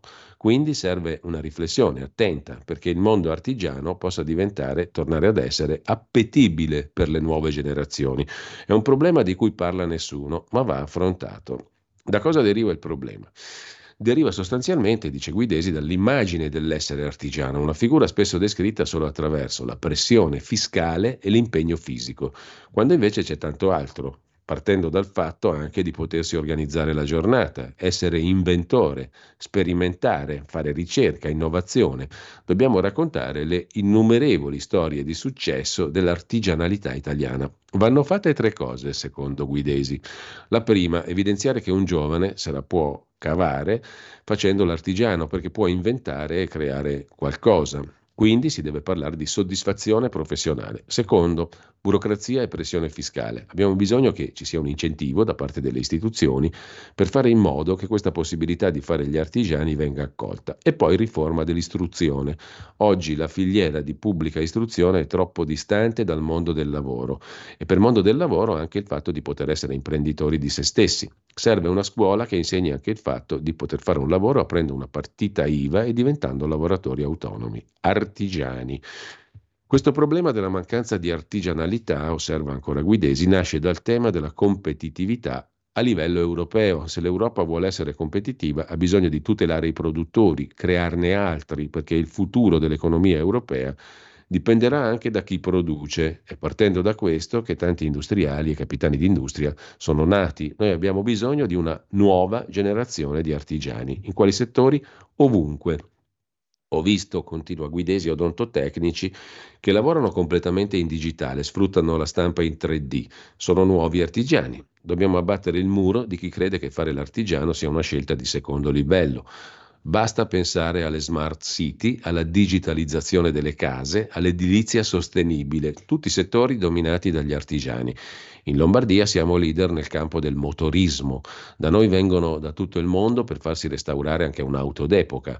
Noi in quel settore abbiamo bisogno di un cambio dal punto di vista generazionale, abbiamo bisogno di far conoscere ai giovani questa opportunità. Domani non saranno i filosofi a ripararci gli elettrodomestici guasti. In tutto questo cosa serve la Lombardia come regione nel mondo dell'artigianato? Abbiamo bisogno di compensare con le nuove generazioni. Il vuoto si è creato proprio in questo settore, l'artigianato. È il futuro dell'economia lombarda che dipende ancora da chi produce.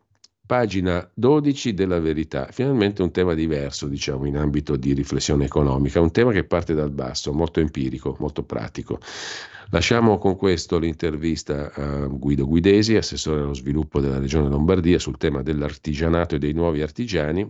Ci fermiamo un attimo e poi sentiamo il secondo pezzo musicale di oggi 4 gennaio del 1947, Showboat, lo spettacolo che chiude allo Ziegfeld Theatre di New York dopo 417 repliche. Showboat è un musical del 1951 che eh, divenne anche un film e che è stato musicato da un grande della musica americana, Jerome Kern. Ne sentiremo un pezzo celeberrimo, Smoke Gets in Your Eyes, che in realtà fu scritta per un altro musical, ma sempre da Jerome Kern, e fa parte anche di questo, di Showboat. Buon ascolto.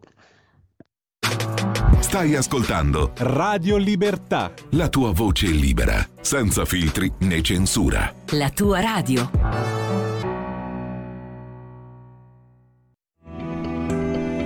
Il meteo.it presenta le previsioni del giorno. Condizioni prevalentemente anticicloniche sul nostro paese, dove nel corso della giornata avremo anche un clima gradevole, specie al centro-sud. Al mattino ampi spazi soleggiati si alterneranno a degli addensamenti in formazione, soprattutto al nord-est, sulla dorsale appenninica e sulla Sardegna. Nel pomeriggio situazione sostanzialmente immutata, con temperature ancora una volta sopra la media del periodo. Per ora è tutto da ilmeteo.it dove il fa la differenza anche nella nostra app. Un saluto da Lorenzo Tedici. Avete ascoltato le previsioni del giorno.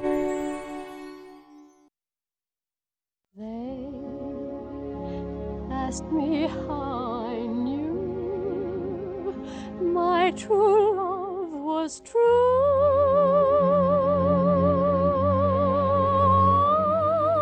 I, of course, replied.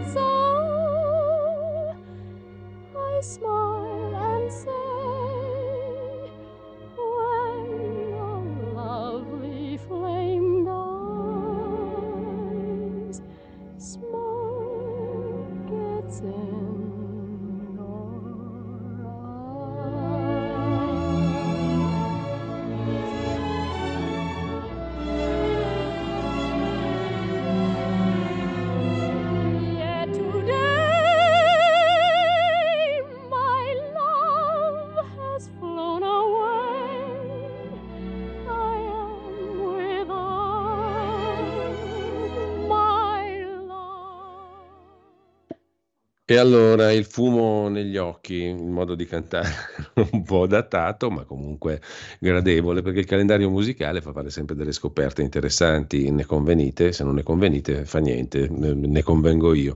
Comunque, al di là di questo, c'è un altro fattarello, che in realtà non è un fatterello, ma è una spia della situazione italica Professori senza stipendio. Il Ministero promette pagheremo entro l'11. I sindacati lanciano l'allarme, migliaia di supplenti lavorano gratis, alcuni da quattro mesi e la protesta corre sui social. Il 25 dicembre, qui siamo a pagina 13 della stampa di Torino di oggi, il 25 dicembre Antonio Fiscarelli si è travestito da Babbo Natale ed è andato in giro per il centro di Firenze con un cartello appeso al collo. È di Foggia, ha 50 anni, si è trasferito in Toscana perché lui, sua moglie e il figlio piccolo in Puglia facevano fatica a tirare avanti. Al nord c'erano più posti disponibili nel bando docenti.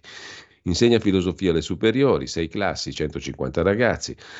È uno dei circa 250.000 supplenti precari italiani. È diventata una fabbrica di precari la scuola d'Italia. Comunque è anche uno dei 15.000 che da tre mesi sono senza stipendio. Dice che la sua protesta è stata un'improvvisata, si è babbonatalizzato, non ne poteva più, voleva sbloccarsi. Rino Di Meglio, coordinatore nazionale della Gilda degli insegnanti, sindacato che continua a ricevere segnalazioni di casi analoghi, dice che quella a cui siamo di fronte è una pratica indecente, cioè c'è uno Stato che dice ai suoi servitori, tra virgolette, ai suoi dipendenti, lavorate gratis o comunque vi pago quando voglio io, tra 3, 4, 5, 6 mesi, nel frattempo voi dovete vivere, mangiare, pagare l'affitto Com'è che la mettiamo? Questo è un simbolo. Naturalmente uno può dire, ma questa prassi di ricorrere ai supplenti è una, è una roba che non sta in piedi. Può darsi, però nel momento in cui ci ricorri e quelli lavorano, te li paghi o no? Poi ricorda che il primo diritto di qualsiasi lavoratore, questo lo dice il sindacalista della Gilda, è quello di ricevere una retribuzione per il lavoro svolto, cioè all'alba del 2023 siamo di fronte a considerazioni di civiltà di questo tipo, cioè il primo diritto di qualsiasi lavoratore è ricevere una retribuzione per il lavoro svolto non nel 1823, siamo nel 2023-24 ormai, quindi siamo al fatto che se uno lavora deve essere pagato. Nel 1723 forse si discuteva, ma neanche, no, prima, nel 723 dopo, o avanti Cristo si discuteva di questi principi. Comunque ieri Jacopo Greco, capo dipartimento risorse umane, finanziarie e strumentali del Ministero dell'Istruzione e del Merito, ha risposto alle contestazioni sindacali, spiegando che è dal 2013 che ogni anno gli stipendi dei docenti precari titolari di supplenze brevi vengono pagati in ritardo fra gennaio e marzo, cioè siccome lo facciamo da dieci anni, facciamolo anche quest'anno.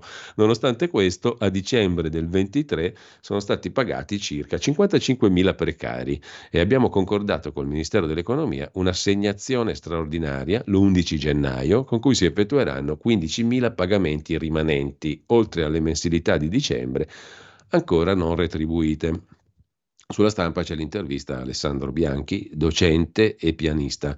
Umiliante dover rinunciare a vacanze e regali di Natale, i colleghi chiedono prestiti, penso di andare all'estero, altri professori hanno cercato sostegno in banca o dai genitori per pagare l'affitto o le bollette, così sulla stampa la questione dei supplenti senza stipendio, mentre eh, sulla stampa c'è anche la beffa delle bollette, l'autorità per l'energia elettrica e il gas, l'ARERA, abbassa le tariffe del gas a dicembre, meno 6,7%, ma l'IVA sull'energia risalirà dal 5 al 22% e si tornerà a pagare gli oneri di sistema, quindi pagheremo molto di più. Tra una settimana eh, c'è anche lo stop al mercato tutelato. Dopo la bolletta della luce adesso c'è un ribasso anche per il gas. Eh, la Authority di settore Arera, secondo quanto stabilito ieri, dal 1 dicembre la bolletta dicembre 23 la bolletta del gas scende del 6,7% rispetto a novembre nel mercato tutelato, che però finisce. Il dato sul gas viene aggiornato ogni mese e con la fine della tutela gas dal 10 gennaio 24, ieri l'autorità ha offerto il suo ultimo valore per i clienti domestici che sono ancora tutelati e non nel mercato libero. A partire dal prossimo mese questo passaggio non ci sarà più, a regolare i prezzi saranno gli operatori dell'energia, scrive la stampa di Torino. Ma non tutti i clienti finiranno nelle mani del mercato. I clienti vulnerabili per età, reddito e disabilità rimarranno ancorati alla tutela. In futuro sarà aggiornata mensilmente la componente del prezzo del gas a copertura dei costi di approvvigionamento applicata ai clienti servizio tutela della vulnerabilità, che sarà attivo per 2 milioni e mezzo di famiglie.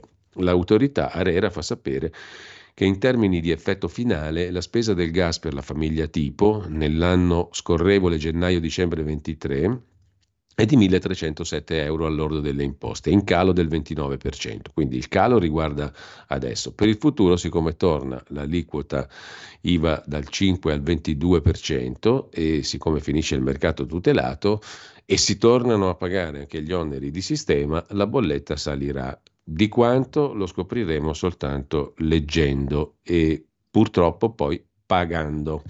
Mentre il paese vive di corporazioni, questo è il commento di Domenico Cacopardo sulla questione della morsa che affligge l'Italia. I problemi italiani, scrive Cacopardo, sono tali a prescindere da destra, sinistra, centro. In essi e per essi si manifesta il cialtronismo, quando gli uni o gli altri ne attribuiscono la responsabilità agli uni o agli altri. In un penoso gioco cialtronesco la destra dà colpa alla sinistra e viceversa. La verità, scrive su Italia Oggi Domenico Cacopardo, è che l'Italia vive di una vecchia istituzione prefascista, sublimata dal fascismo, salvaguardata dalle maggioranze di centro e da quelle di centrosinistra, con l'eccezione di Craxi, D'Alema, Renzi. L'andazzo è stato rafforzato dalla versione di Ettore Rosato, già PD poi Italia Viva, che ha dato vita a un sistema bloccato nel quale i gruppi dirigenti dei partiti decidono i nomi dei rappresentanti del popolo. Quindi a ogni elezione i gruppi dirigenti di partito rafforzano il loro proprio personale potere. La rivoluzione liberale di Silvio Berlusconi si arenò sulla scrivania di Gianni Letta, il grande affossatore, a difesa di tutti coloro che avevano o avevano avuto qualche posizione di potere e avrebbero potuto danneggiare gli affari privati di Berlusconi. Nei primi trent'anni della cosiddetta Seconda Repubblica, scrive ancora Cacopardo, Nessuno dei due contendenti aveva affondato il bisturi nel bubbone dell'altro, anzi si approvava una legge elettorale che espropriava i cittadini del diritto di scelta dei propri rappresentanti, come aveva iniziato a fare Mariotto Segni. Rosato è legato alla legge elettorale per cui sono i vertici dei partiti a decidere in sostanza chi verrà eletto. Tutti cialtroni, insomma, dice Cacopardo, scrive. Su, sul quotidiano Italia Oggi, però, già che ci siamo, c'è un altro articolo veramente dirompente, la questione. L'articolo è quello di Roberto Giardina e la questione è quella della crescita pazzesca, incredibile, di consensi in Germania di quello che viene bollato come il partito dell'estrema destra, Alternative für Deutschland. La notizia, infatti, scrive Giardina, è allarmante. Nel 2024 il partito della destra tedesca AfD, Alternative für Deutschland, potrebbe conquistare la prima regione, la Sassonia, che faceva parte della scomparsa Germania comunista, la DDR. Secondo l'ultimo sondaggio, l'alternativa für Deutschland è al 37%, un numero incredibile, seguita dal Partito Cristiano Democratico, la CDU, al 33%. Un mese fa i due partiti erano pari, 33%. AFD è lontana dalla maggioranza assoluta, ma a causa dello sbarramento al 5% rischiano di sparire altri partiti, così AFD potrebbe avere la maggioranza dei seggi. Il 52% dei tedeschi prevede che sia possibile. Le notizie sull'avanzata impetuosissima di Alternative für Deutschland si ripetono. Il pericolo è che l'opinione pubblica ci si abitui, scrive Roberto Giardina. In passato i sondaggi in Germania erano affidabili, si discostavano di poco dai risultati, ora sempre meno. Quel che allarma è l'impotenza degli altri partiti. Pensate che la coalizione, cioè il Partito Socialdemocratico, la SPD del liberale, del eh, segretario, adesso cancelliere Olaf Scholz, sarebbe al 3% contro il 37% di Alternative für Deutschland. A proposito di bifolchi impresentabili, buzzurri che vincono le elezioni, negli Stati Uniti Trump Trump fa appello in Maine, è in corsa per le primarie, racconta sul giornale Valeria Robecco, i rivali sono a distanze siderali, cioè i sondaggi stanno premiando alla grande Donald Trump e cresce il suo margine di vantaggio su Joe Biden. Donald Trump ha fatto ricorso contro l'esclusione dalle primarie repubblicane del Maine, mentre Joe Biden lancia la sua campagna avvertendo che a novembre sono in gioco libertà e democrazia. Donald Trump, a meno di due settimane dall'inizio della maratona elettorale, ha presentato in tribunale il ricorso contro la decisione della segretaria di Stato democratica del Maine, Sheena Bellows, di squalificarlo sulla base del quattordicesimo emendamento della Costituzione, per cui i funzionari pubblici sono banditi da incarichi se coinvolti in insurrezione o ribellione contro gli Stati Uniti. Nell'appello i legali di Trump hanno chiesto di inserirlo nel voto del 5 marzo. A breve è atteso un simile ricorso alla Corte Suprema del Colorado per una decisione analoga di eliminare Trump dalle primarie repubblicane. E intanto Donald Trump rimane il candidato repubblicano da battere. Nella media dei sondaggi ha un gradimento del 51,3%, oltre un elettore repubblicano su due vota per Trump. A una distanza siderale lo inseguono i concorrenti, il governatore della Florida Ron DeSantis, 18%, l'ex ambasciatrice all'ONU Nikki Haley che si ferma al 16%. Insomma, Trump imbattibile sembra tra i repubblicani. Mentre lasciamo anche questo capitolo, a proposito degli Stati Uniti c'è da segnalare su Repubblica un articolo di Tonello Guerrera, in realtà da Londra, ma eh, riguarda il caso del pedofilo affa- eh, e grande finanziere, uomo d'affari americano Jeffrey Epstein, che fu suicidato o si è suicidato in carcere, comunque ehm, via il segreto sugli amici di Jeffrey Epstein tremano 187 protagonisti del jet set statunitense e non solo, anche britannico perché c'era di mezzo pure il principe Andrea, fratello di Re Carlo. Una giudice americana ha deciso di rendere pubblici i contatti del finanziere pedofilo. Soltanto in quattro hanno ottenuto un rinvio. Fra i nomi nascosti dall'anonimato, Bill Clinton, che era grande amico di Epstein, e il principe Andrea, che pure era molto amico di questo personaggio che gestiva prostituzione, violenze sessuali, pedofilia. John Doe, 36, 36. Chi era costui? Secondo la rete ABC, Bill Clinton, l'ex presidente americano, rimasto finora anonimo proprio grazie a questo pseudonimo John Doe 36 nelle pagine di deposizioni di una causa legale dello scandalo Jeffrey Epstein, il miliardario pedofilo amico dei potenti, morto in carcere a New York nel 2019, formalmente per suicidio.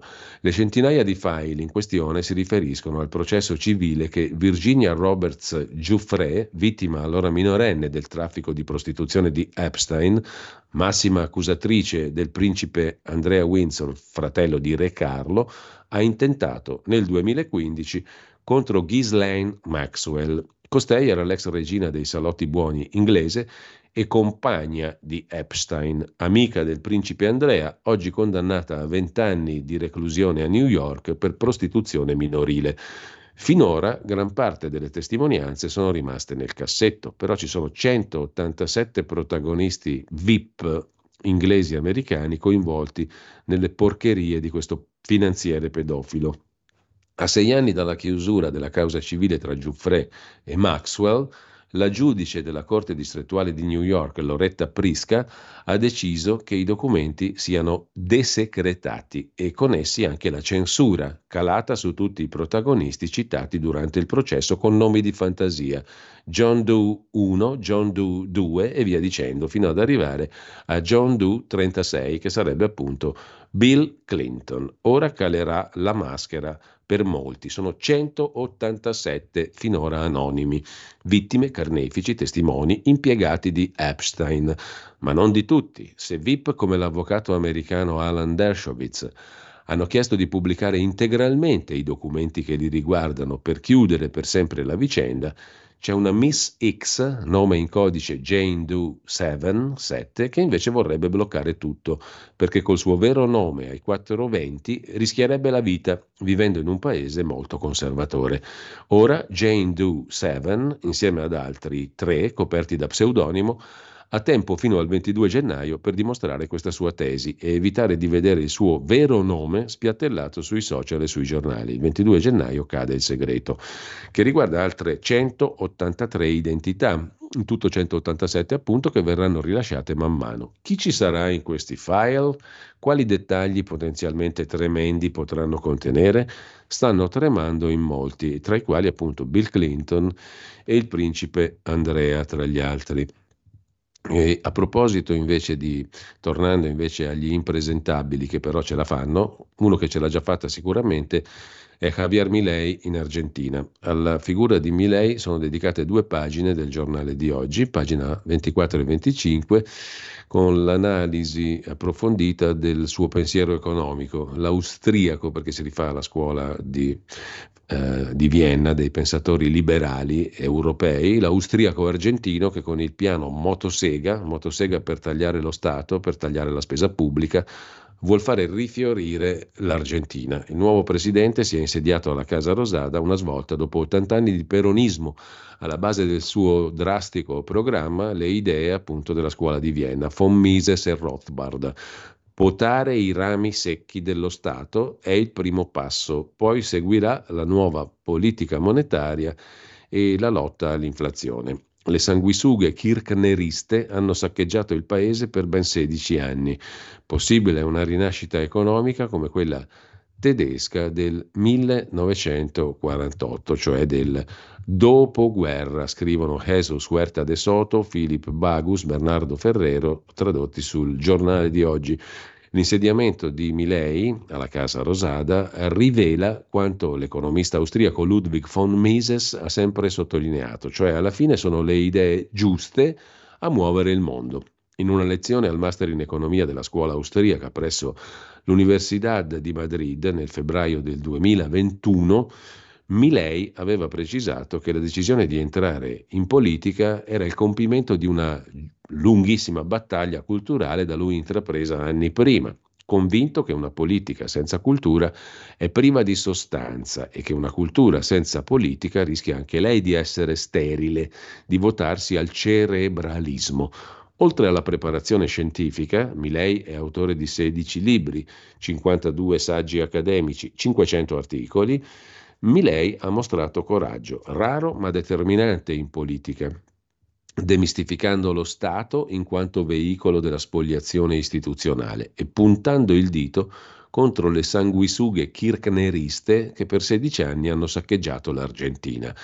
Le idee piantate dagli economisti austriaci nel Novecento sono diventate così, per ampi strati della popolazione, tangibili ed entusiasmanti. Questo è l'enorme merito di Milei, scrivono sul giornale appunto i tre autori che si occupano del sogno libertario di Milei. Il pazzo rivoluzionario e il raffinato professore, la strana coppia per una grande sfida. Se ne occupa Carlo Lottieri sul giornale di oggi, l'economista madrileno Huerta de Soto, che è uno degli autori del pezzo che stavamo leggendo prima, pubblicato oggi sul giornale, è l'erede di una grande scuola e non ha dubbi nell'appoggiare i progetti del politico. Appunto, il politico è Milei, il professore Huerta de Soto sono i due che stanno reggendo l'Argentina. Scrive Carlo Lottieri a pagina 25 del giornale, è difficile da immaginare un anno fa la vittoria di Milei. Ha spiazzato la maggior parte dei commentatori. È significativo come la stampa, non solo in Italia, mainstream, lo abbia accostato a Donald Trump, senza comprendere l'autentico contenuto rivoluzionario delle tesi dell'economista argentino che è diventato presidente. Chi e cosa c'è dietro al leader del movimento che si chiama La Libertad Avanza, che in campagna elettorale brandiva la motosega e simboleggiava la necessità di eliminare larga parte degli aiuti pubblici alle imprese e dell'apparato burocratico di Stato? Milei è un libertario. A più riprese ha affermato la necessità di restaurare molte libertà perdute a causa della regolazione pubblica e del prelievo fiscale. Economista con un background convenzionale, negli scorsi anni si è convertito sulla via di Damasco quando ha letto un libro di Murray Rothbard, Man, Economy and State, e in particolare il decimo capitolo sul monopolio. che più di mezzo secolo fa aveva affascinato anche l'economista italiano Bruno Leoni. Si definisce anarcocapitalista Milei nel lungo periodo e minarchico nel breve. Infatti il suo programma punta ad abolire un gran numero di ministeri e a ridurre la spesa pubblica. Oltre a Murray Rothbard, i suoi autori di riferimento sono Ludwig von Mises, Milton Friedman, Friedrich von Hayek e le altre figure del liberalismo novecentesco. Tra i viventi, il principale punto di riferimento di Milei è un colto cattolico, ricchissimo studioso di Madrid, Jesús Huerta de Soto, che nel mondo di lingua spagnola è il miglior interprete della teoria austriaca e libertaria contemporanea, pur essendo cattolico. Quando nel 21, in una lezione di economia a Madrid, Milei vide entrare in aula il suo idolo, la commozione fu autentica. Non a caso l'informazione spagnola ha acceso i riflettori su questo professore, Jesús Huerta de Soto, presentato come il guru di Milei, l'ispiratore dei programmi economici del neopresidente argentino. A ben pensarci, scrive il professor Carlo Lottieri, siamo di fronte a una mirabile congiunzione astrale. Proprio nel momento in cui il paese sudamericano sta vivendo le più disastrose conseguenze economiche e sociali di un'inflazione spropositata intorno al 140%, la cosiddetta stanza dei bottoni potrebbe essere affidata a studiosi che hanno difeso la stabilità valutaria e avversato la manipolazione dei tassi di interesse da parte delle banche centrali. Da libertario, prosegue il professor Carlo Lottieri sul giornale, Milei si propone di liberalizzare il sistema monetario, anche sulla base della lezione di Friedrich von Hayek, che nel 76 parlò di denazionalizzare la moneta. Nel breve periodo però il suo progetto prevede la presa d'atto di quel che è avvenuto, ossia la dollarizzazione dell'economia. Bisogna aver presente che già oggi il cambio ufficiale è 365 pesos per un dollaro. Al mercato nero il dollaro supera i 1000 pesos. La via è stata tracciata insomma dai fatti e il gruppo di economisti austriaci di Madrid sta suggerendo a Milei una serie di accorgimenti che accompagnino l'adozione di una moneta forte, a partire dalla copertura al 100% dei depositi, in modo che il risparmiatore li possa ritirare in ogni momento quanto ha depositato. Se Milei guarda l'economista spagnolo Jesús Huerta de Soto come suo maestro, qual è il giudizio di, eh, dell'economista su questo fenomeno politico di Milei? Huerta de Soto si è detto entusiasta del cambiamento in Argentina, che potrebbe buttare nella spazzatura quasi un secolo di peronismo e di demagogia socialista. Il professor Huerta de Soto ha affermato che quanto è successo in Argentina dimostra che alla fine le idee della libertà prevalgono sullo statalismo di sinistra e di destra. C'è in rete, conclude Lottieri, anche un filmato in cui il professor De Soto risponde a una domanda su Milei. Anche in questo caso parole nette. Milei è un economista suo allievo, molto ferrato nella teoria economica, per nulla assimilabile a gente come Bolsonaro o Trump. Si tratta di un difensore del libero mercato, che crede nel primato della libertà individuale e vuole costruire su questo la rinascita dell'Argentina. Certo, osserva ancora Lottieri, biz- mm, Milei appare bizzarro nelle sue esternazioni pubbliche. Questo si deve per il 50% alla necessaria teatralità di chi fa politica, per l'altro 50% alla sua mancanza di pazienza di fronte alle sciocchezze nel dibattito pubblico. Insomma, tra il professor Jesus Huerta de Soto e Javier Milei la stima è reciproca. Si tratta ora di capire come funzionerà questa strana coppia, conclude Lottieri. Interessante comunque l'analisi sull'Argentina, perlomeno esce dai cliché soliti. Tornando invece all'Italia, parliamo un attimo di sanità prima della pausa delle 9. Continua la grande fuga. Nel 2024 pare che se ne andranno altri 7.000 medici. Lo denuncia uno dei sindacati dei medici, Anao Assomed.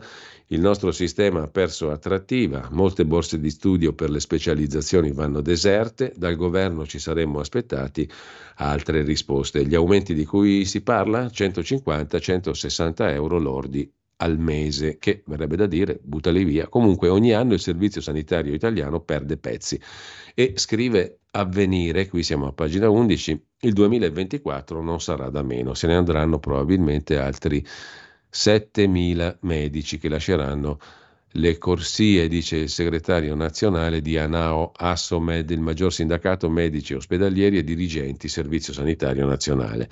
Ma non c'è solo il fronte uscite, il problema della sanità pubblica è la perdita di attrattività. Uno specchietto tornasole della situazione è dato da chi decide di entrare nel sistema pubblico. Molte borse di studio per specializzazioni vanno deserte, chiaro segno che l'appetibilità dell'ospedale pubblico non c'è più. Per quanto concerne poi ancora la sanità, su Repubblica c'è invece un altro articolo, pagina 18, su un'altra questione, lo scontro sull'assalto ai pronto soccorso. I medici di base sono assenti, con la cosiddetta medicina territoriale, i medici della mutua, come si diceva una volta, e gli ospedali vanno in tilt. Da Milano a Roma corsie nel caos, ma i dottori dicono noi siamo soltanto un capro espiatorio. Il 50% delle persone in attesa nei pronto soccorso è rappresentato da codici minori, potrebbero essere gestiti sul territorio in maniera diversa. La solfa è antica, nei giorni, ma si è aggravata, nei giorni festivi e prefestivi i nostri studi, dicono i medici di base, sono chiusi come sempre, nessuno ci ha chiesto aiuto e ora cercano a chi dare la colpa. E è inverno. I denti battono per la febbre, scrive Repubblica, la coperta è sempre troppo corta. A restare esposta durante le peggiori epidemie di virus respiratori degli ultimi vent'anni in Italia è ancora una volta la solita parte, il pronto soccorso.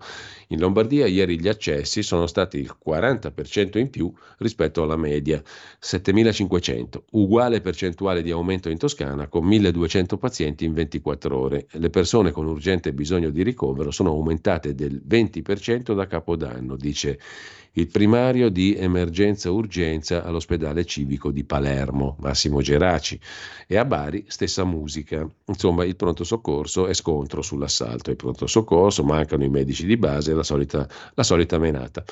Intanto apriamo adesso il capitolo di Degni, eh, l'indegno secondo molti magistrato della, Cor- della Corte dei Conti, ma lo facciamo dopo la pausa delle nove, eh, accompagnata anche dal terzo brano musicale. Qui siamo sempre sul revival andante. Chi si ricorda di The Red Mill, il mulino rosso?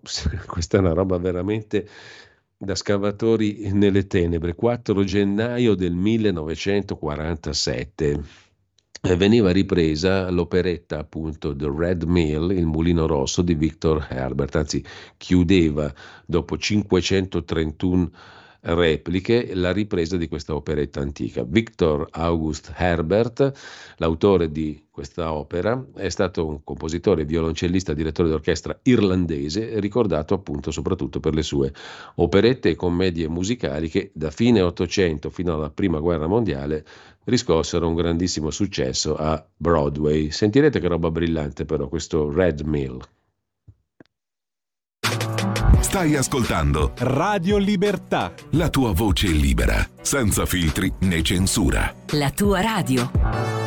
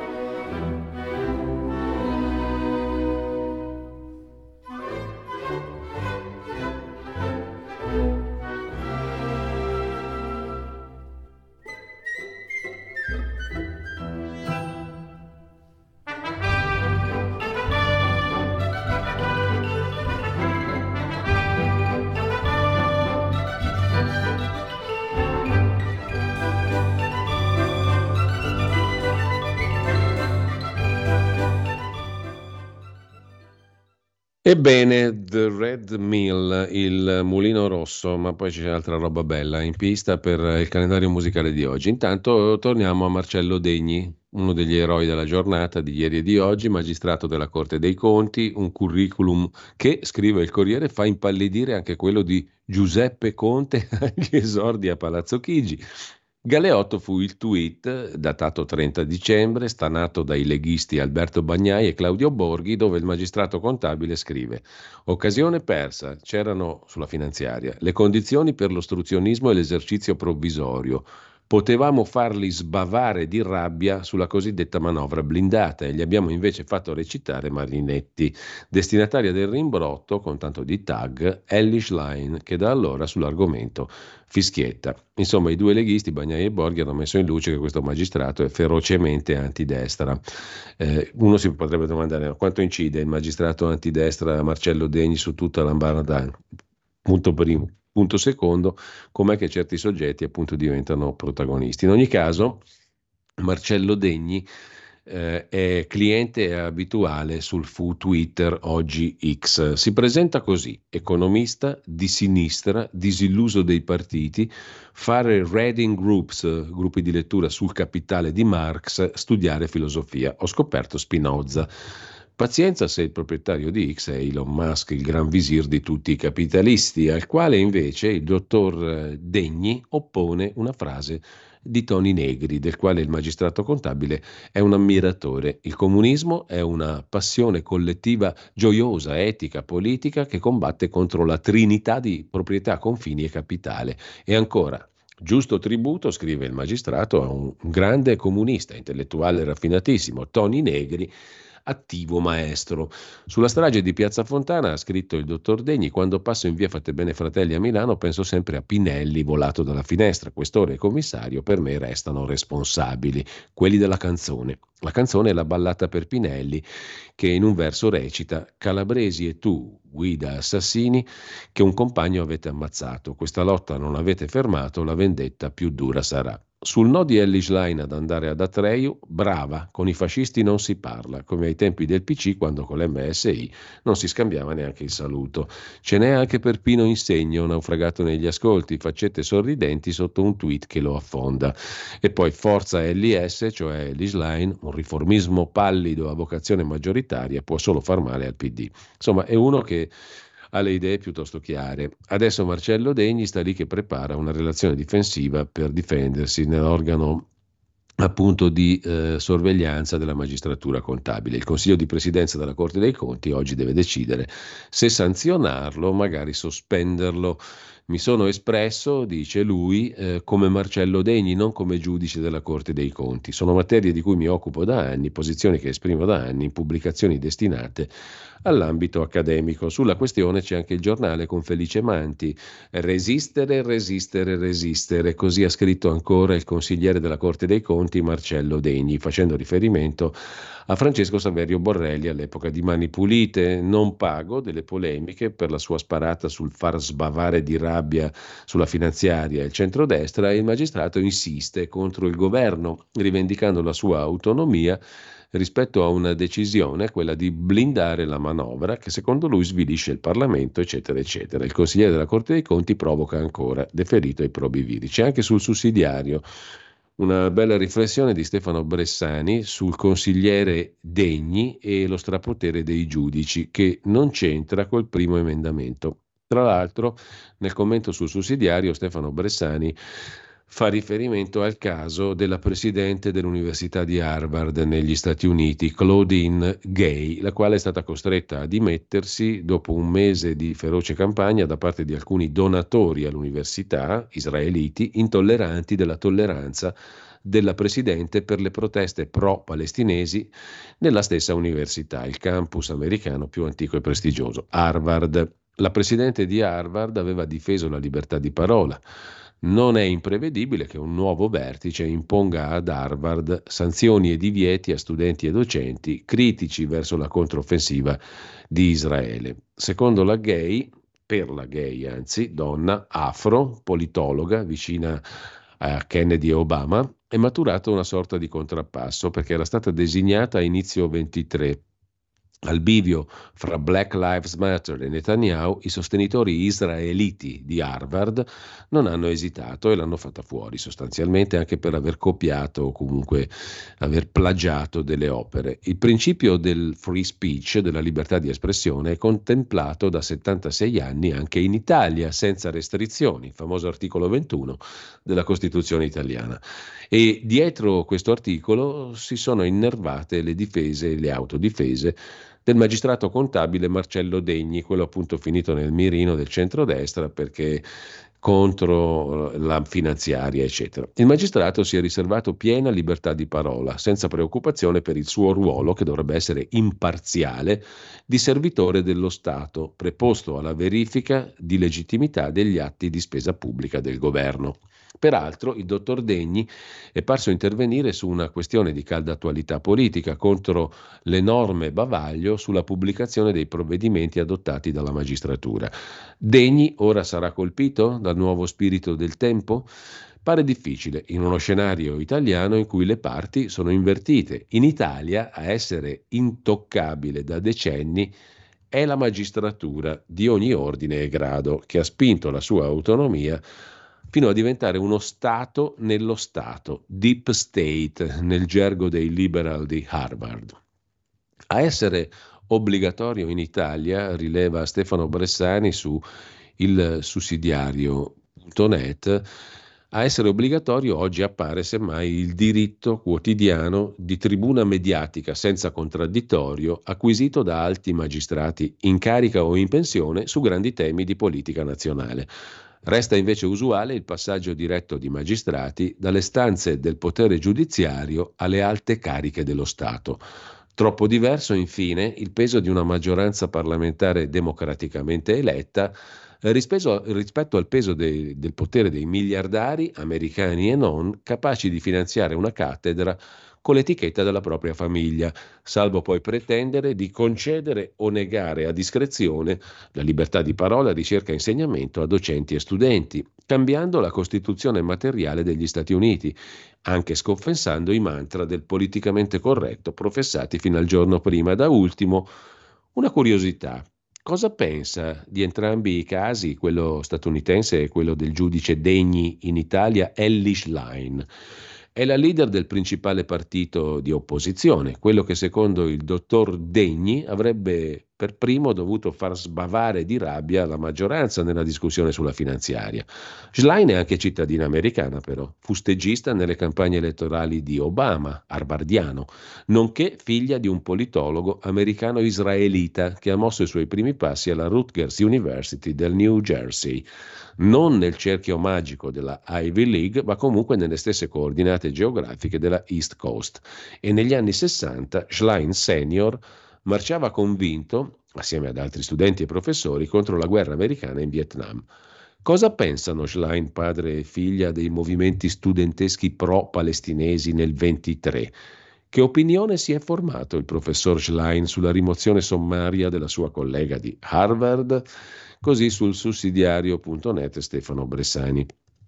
Mentre Va segnalato adesso c'è un altro capitolone di quelli lunghi di giornata, cioè la storia degli appalti ANAS, Verdini, le intercettazioni, eccetera.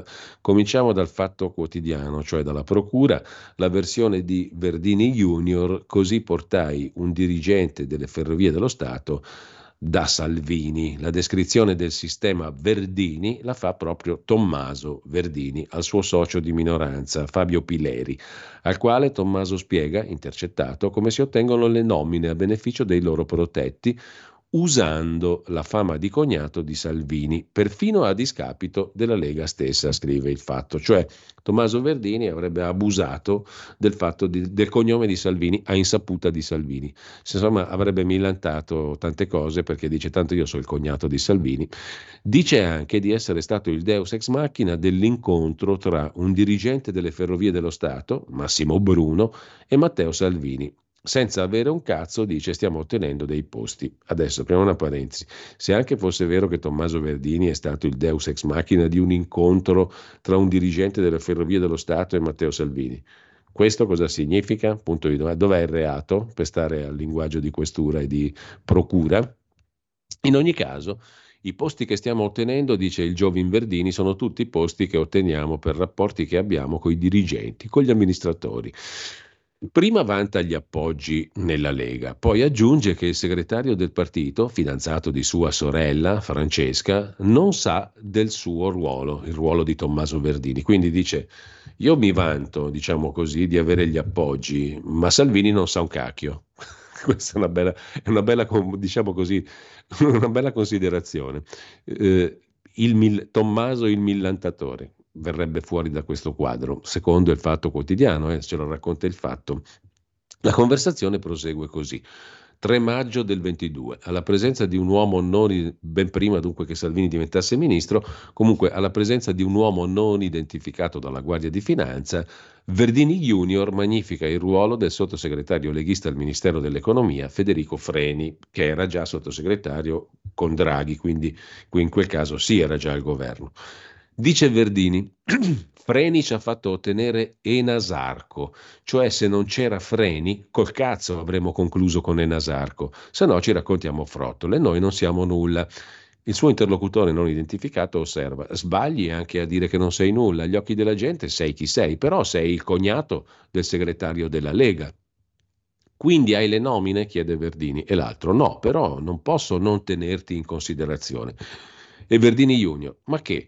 Le nomine spettano a amministratori delegati ai partiti. Noi siamo amministratori delegati? Siamo partiti? E lì scatta un altro. Noi non avremo niente. Poi con il lavoro che stiamo facendo, mediazioni, rapporti, otteniamo in alcuni punti delle questioni. Alcuni sono regali personali, poi abbiamo quelli che sono i rapporti di posizione, fair servizi. Lì cosa abbiamo fatto? Abbiamo venduto a Massimo Bruno il rapporto con Matteo, che lui avrebbe avuto lo stesso, ma io tramite freni gli ho portato un bel rapporto. Quindi Freni è servito, certo che è servito, che discorso è? Massimo aveva un problema con la Lega, io ci ho creato un rapporto con Federico Freni e Federico Freni gli ha creato un rapporto con Matteo.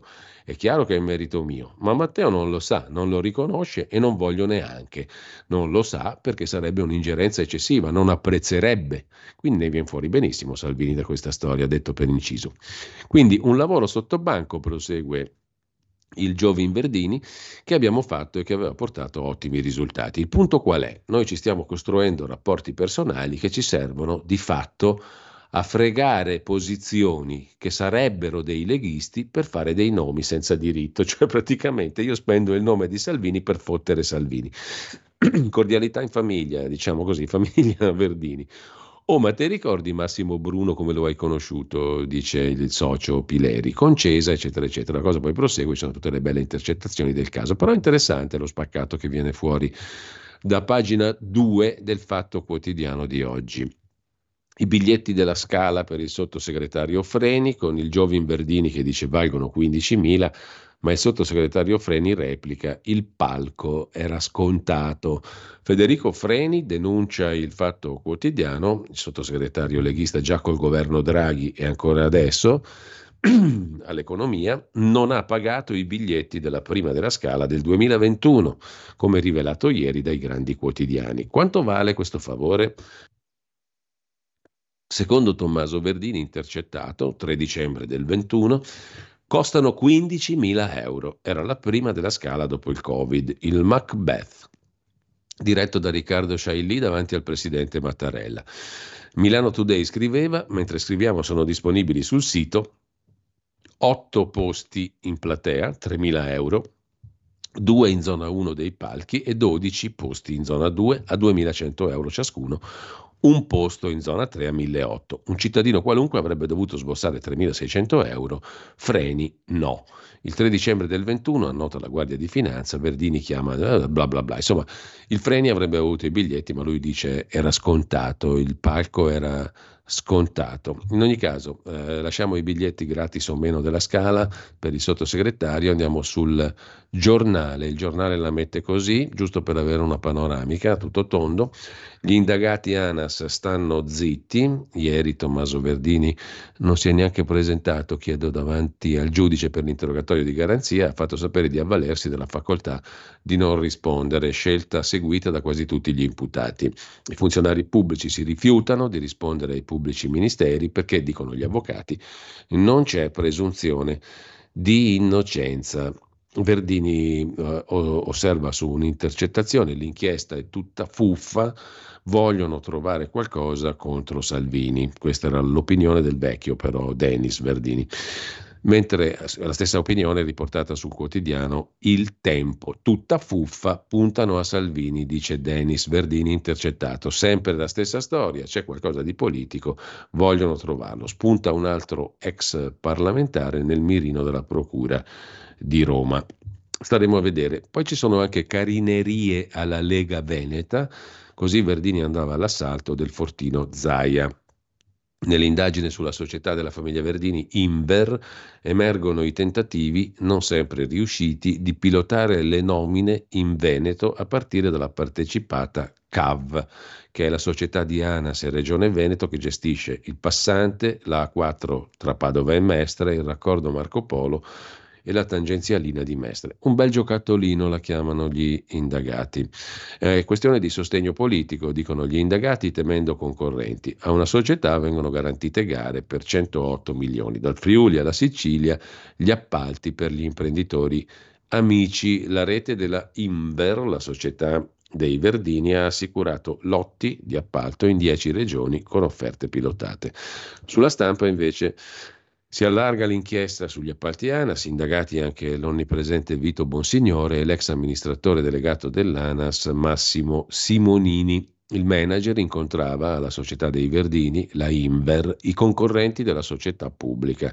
Verdini intercettato dice c'è qualcosa di politico, vogliono arrivare a Salvini, così sulla stampa. Adesso chiudiamo il capitolo perché eh, col Corriere della Sera, giusto per essere completi in tutto, hotel di lusso, auto blu, la paletta, la vita spericolata intorno ai Verdini. Qui abbiamo un elemento di contorno, di colore su tutta la vicenda. I rapporti col sottosegretario Freni la carriera dei funzionari dell'ANAS. Tra iniziative illecite e contegni perfino sprezzanti, tipo appunto tirar fuori la paletta, l'auto blu, gli hotel di lusso, la cerchia degli amici dei Verdini sembra ignorare le regole, scrive il Corriere della Sera. C'è il dirigente del gruppo ANAS che si proietta all'estero per affari privati, il socio della Inver che per fissare una stanza in albergo per un politico chiama addirittura il presidente di Federalberghi, pensate che volgarità, il sottosegretario Freni non indagato che usa lampeggiante e paletta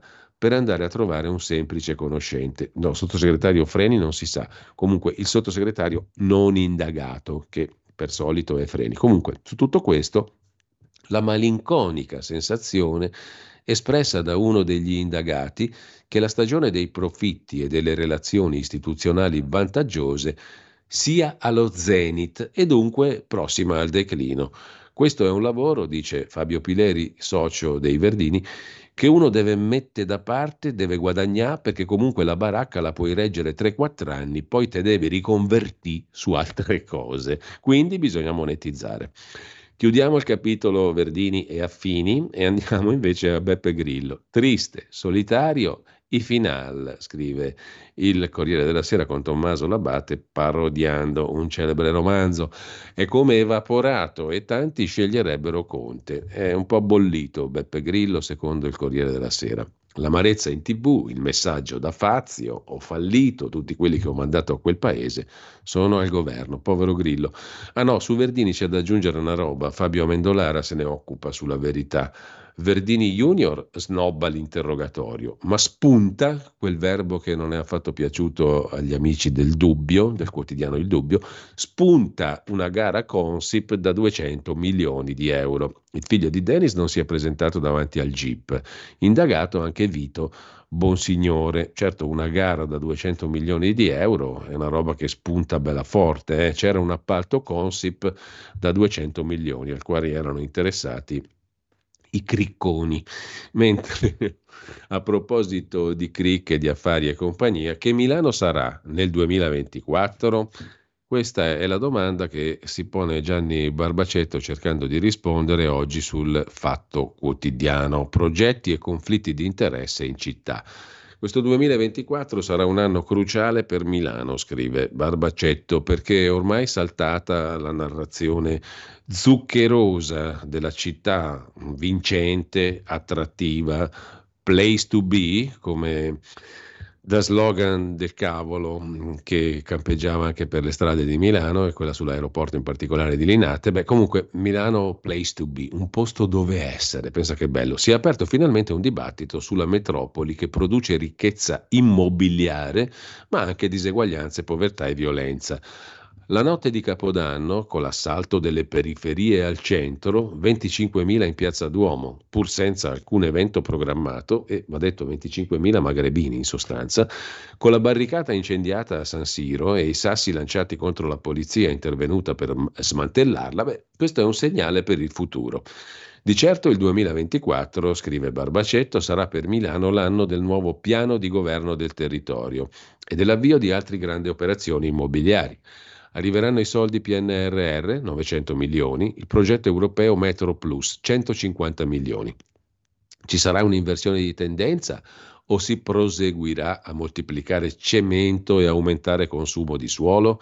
Sarà cresciuto il verde, eh, ristrutturate le case popolari, ridotti gli affitti, creati posti letto per gli studenti?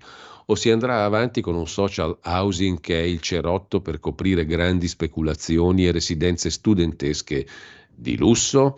Questa è la domanda. Tra l'altro c'è un'operazione in Piazzale Loreto di cui avevamo parlato, che è una roba oscena, un centro commerciale Ocean nel bel mezzo di Piazzale Loreto. Vi segnalo prima della pausa delle 9.30, poi dopo avremo con noi Antonio Maria Rinaldi per la conversazione ormai tipica del giovedì mattina, vi segnalo invece su Atlantico Quotidiano il pezzo di Marco Ugo Barsotti sul nuovo nemico dei grandi editori, l'intelligenza artificiale. Il punto dolente è stato spiegato anche dal New York Times. Cosa succede ai giornali se i lettori si accontentano della risposta di un chatbot, di un software di interazione?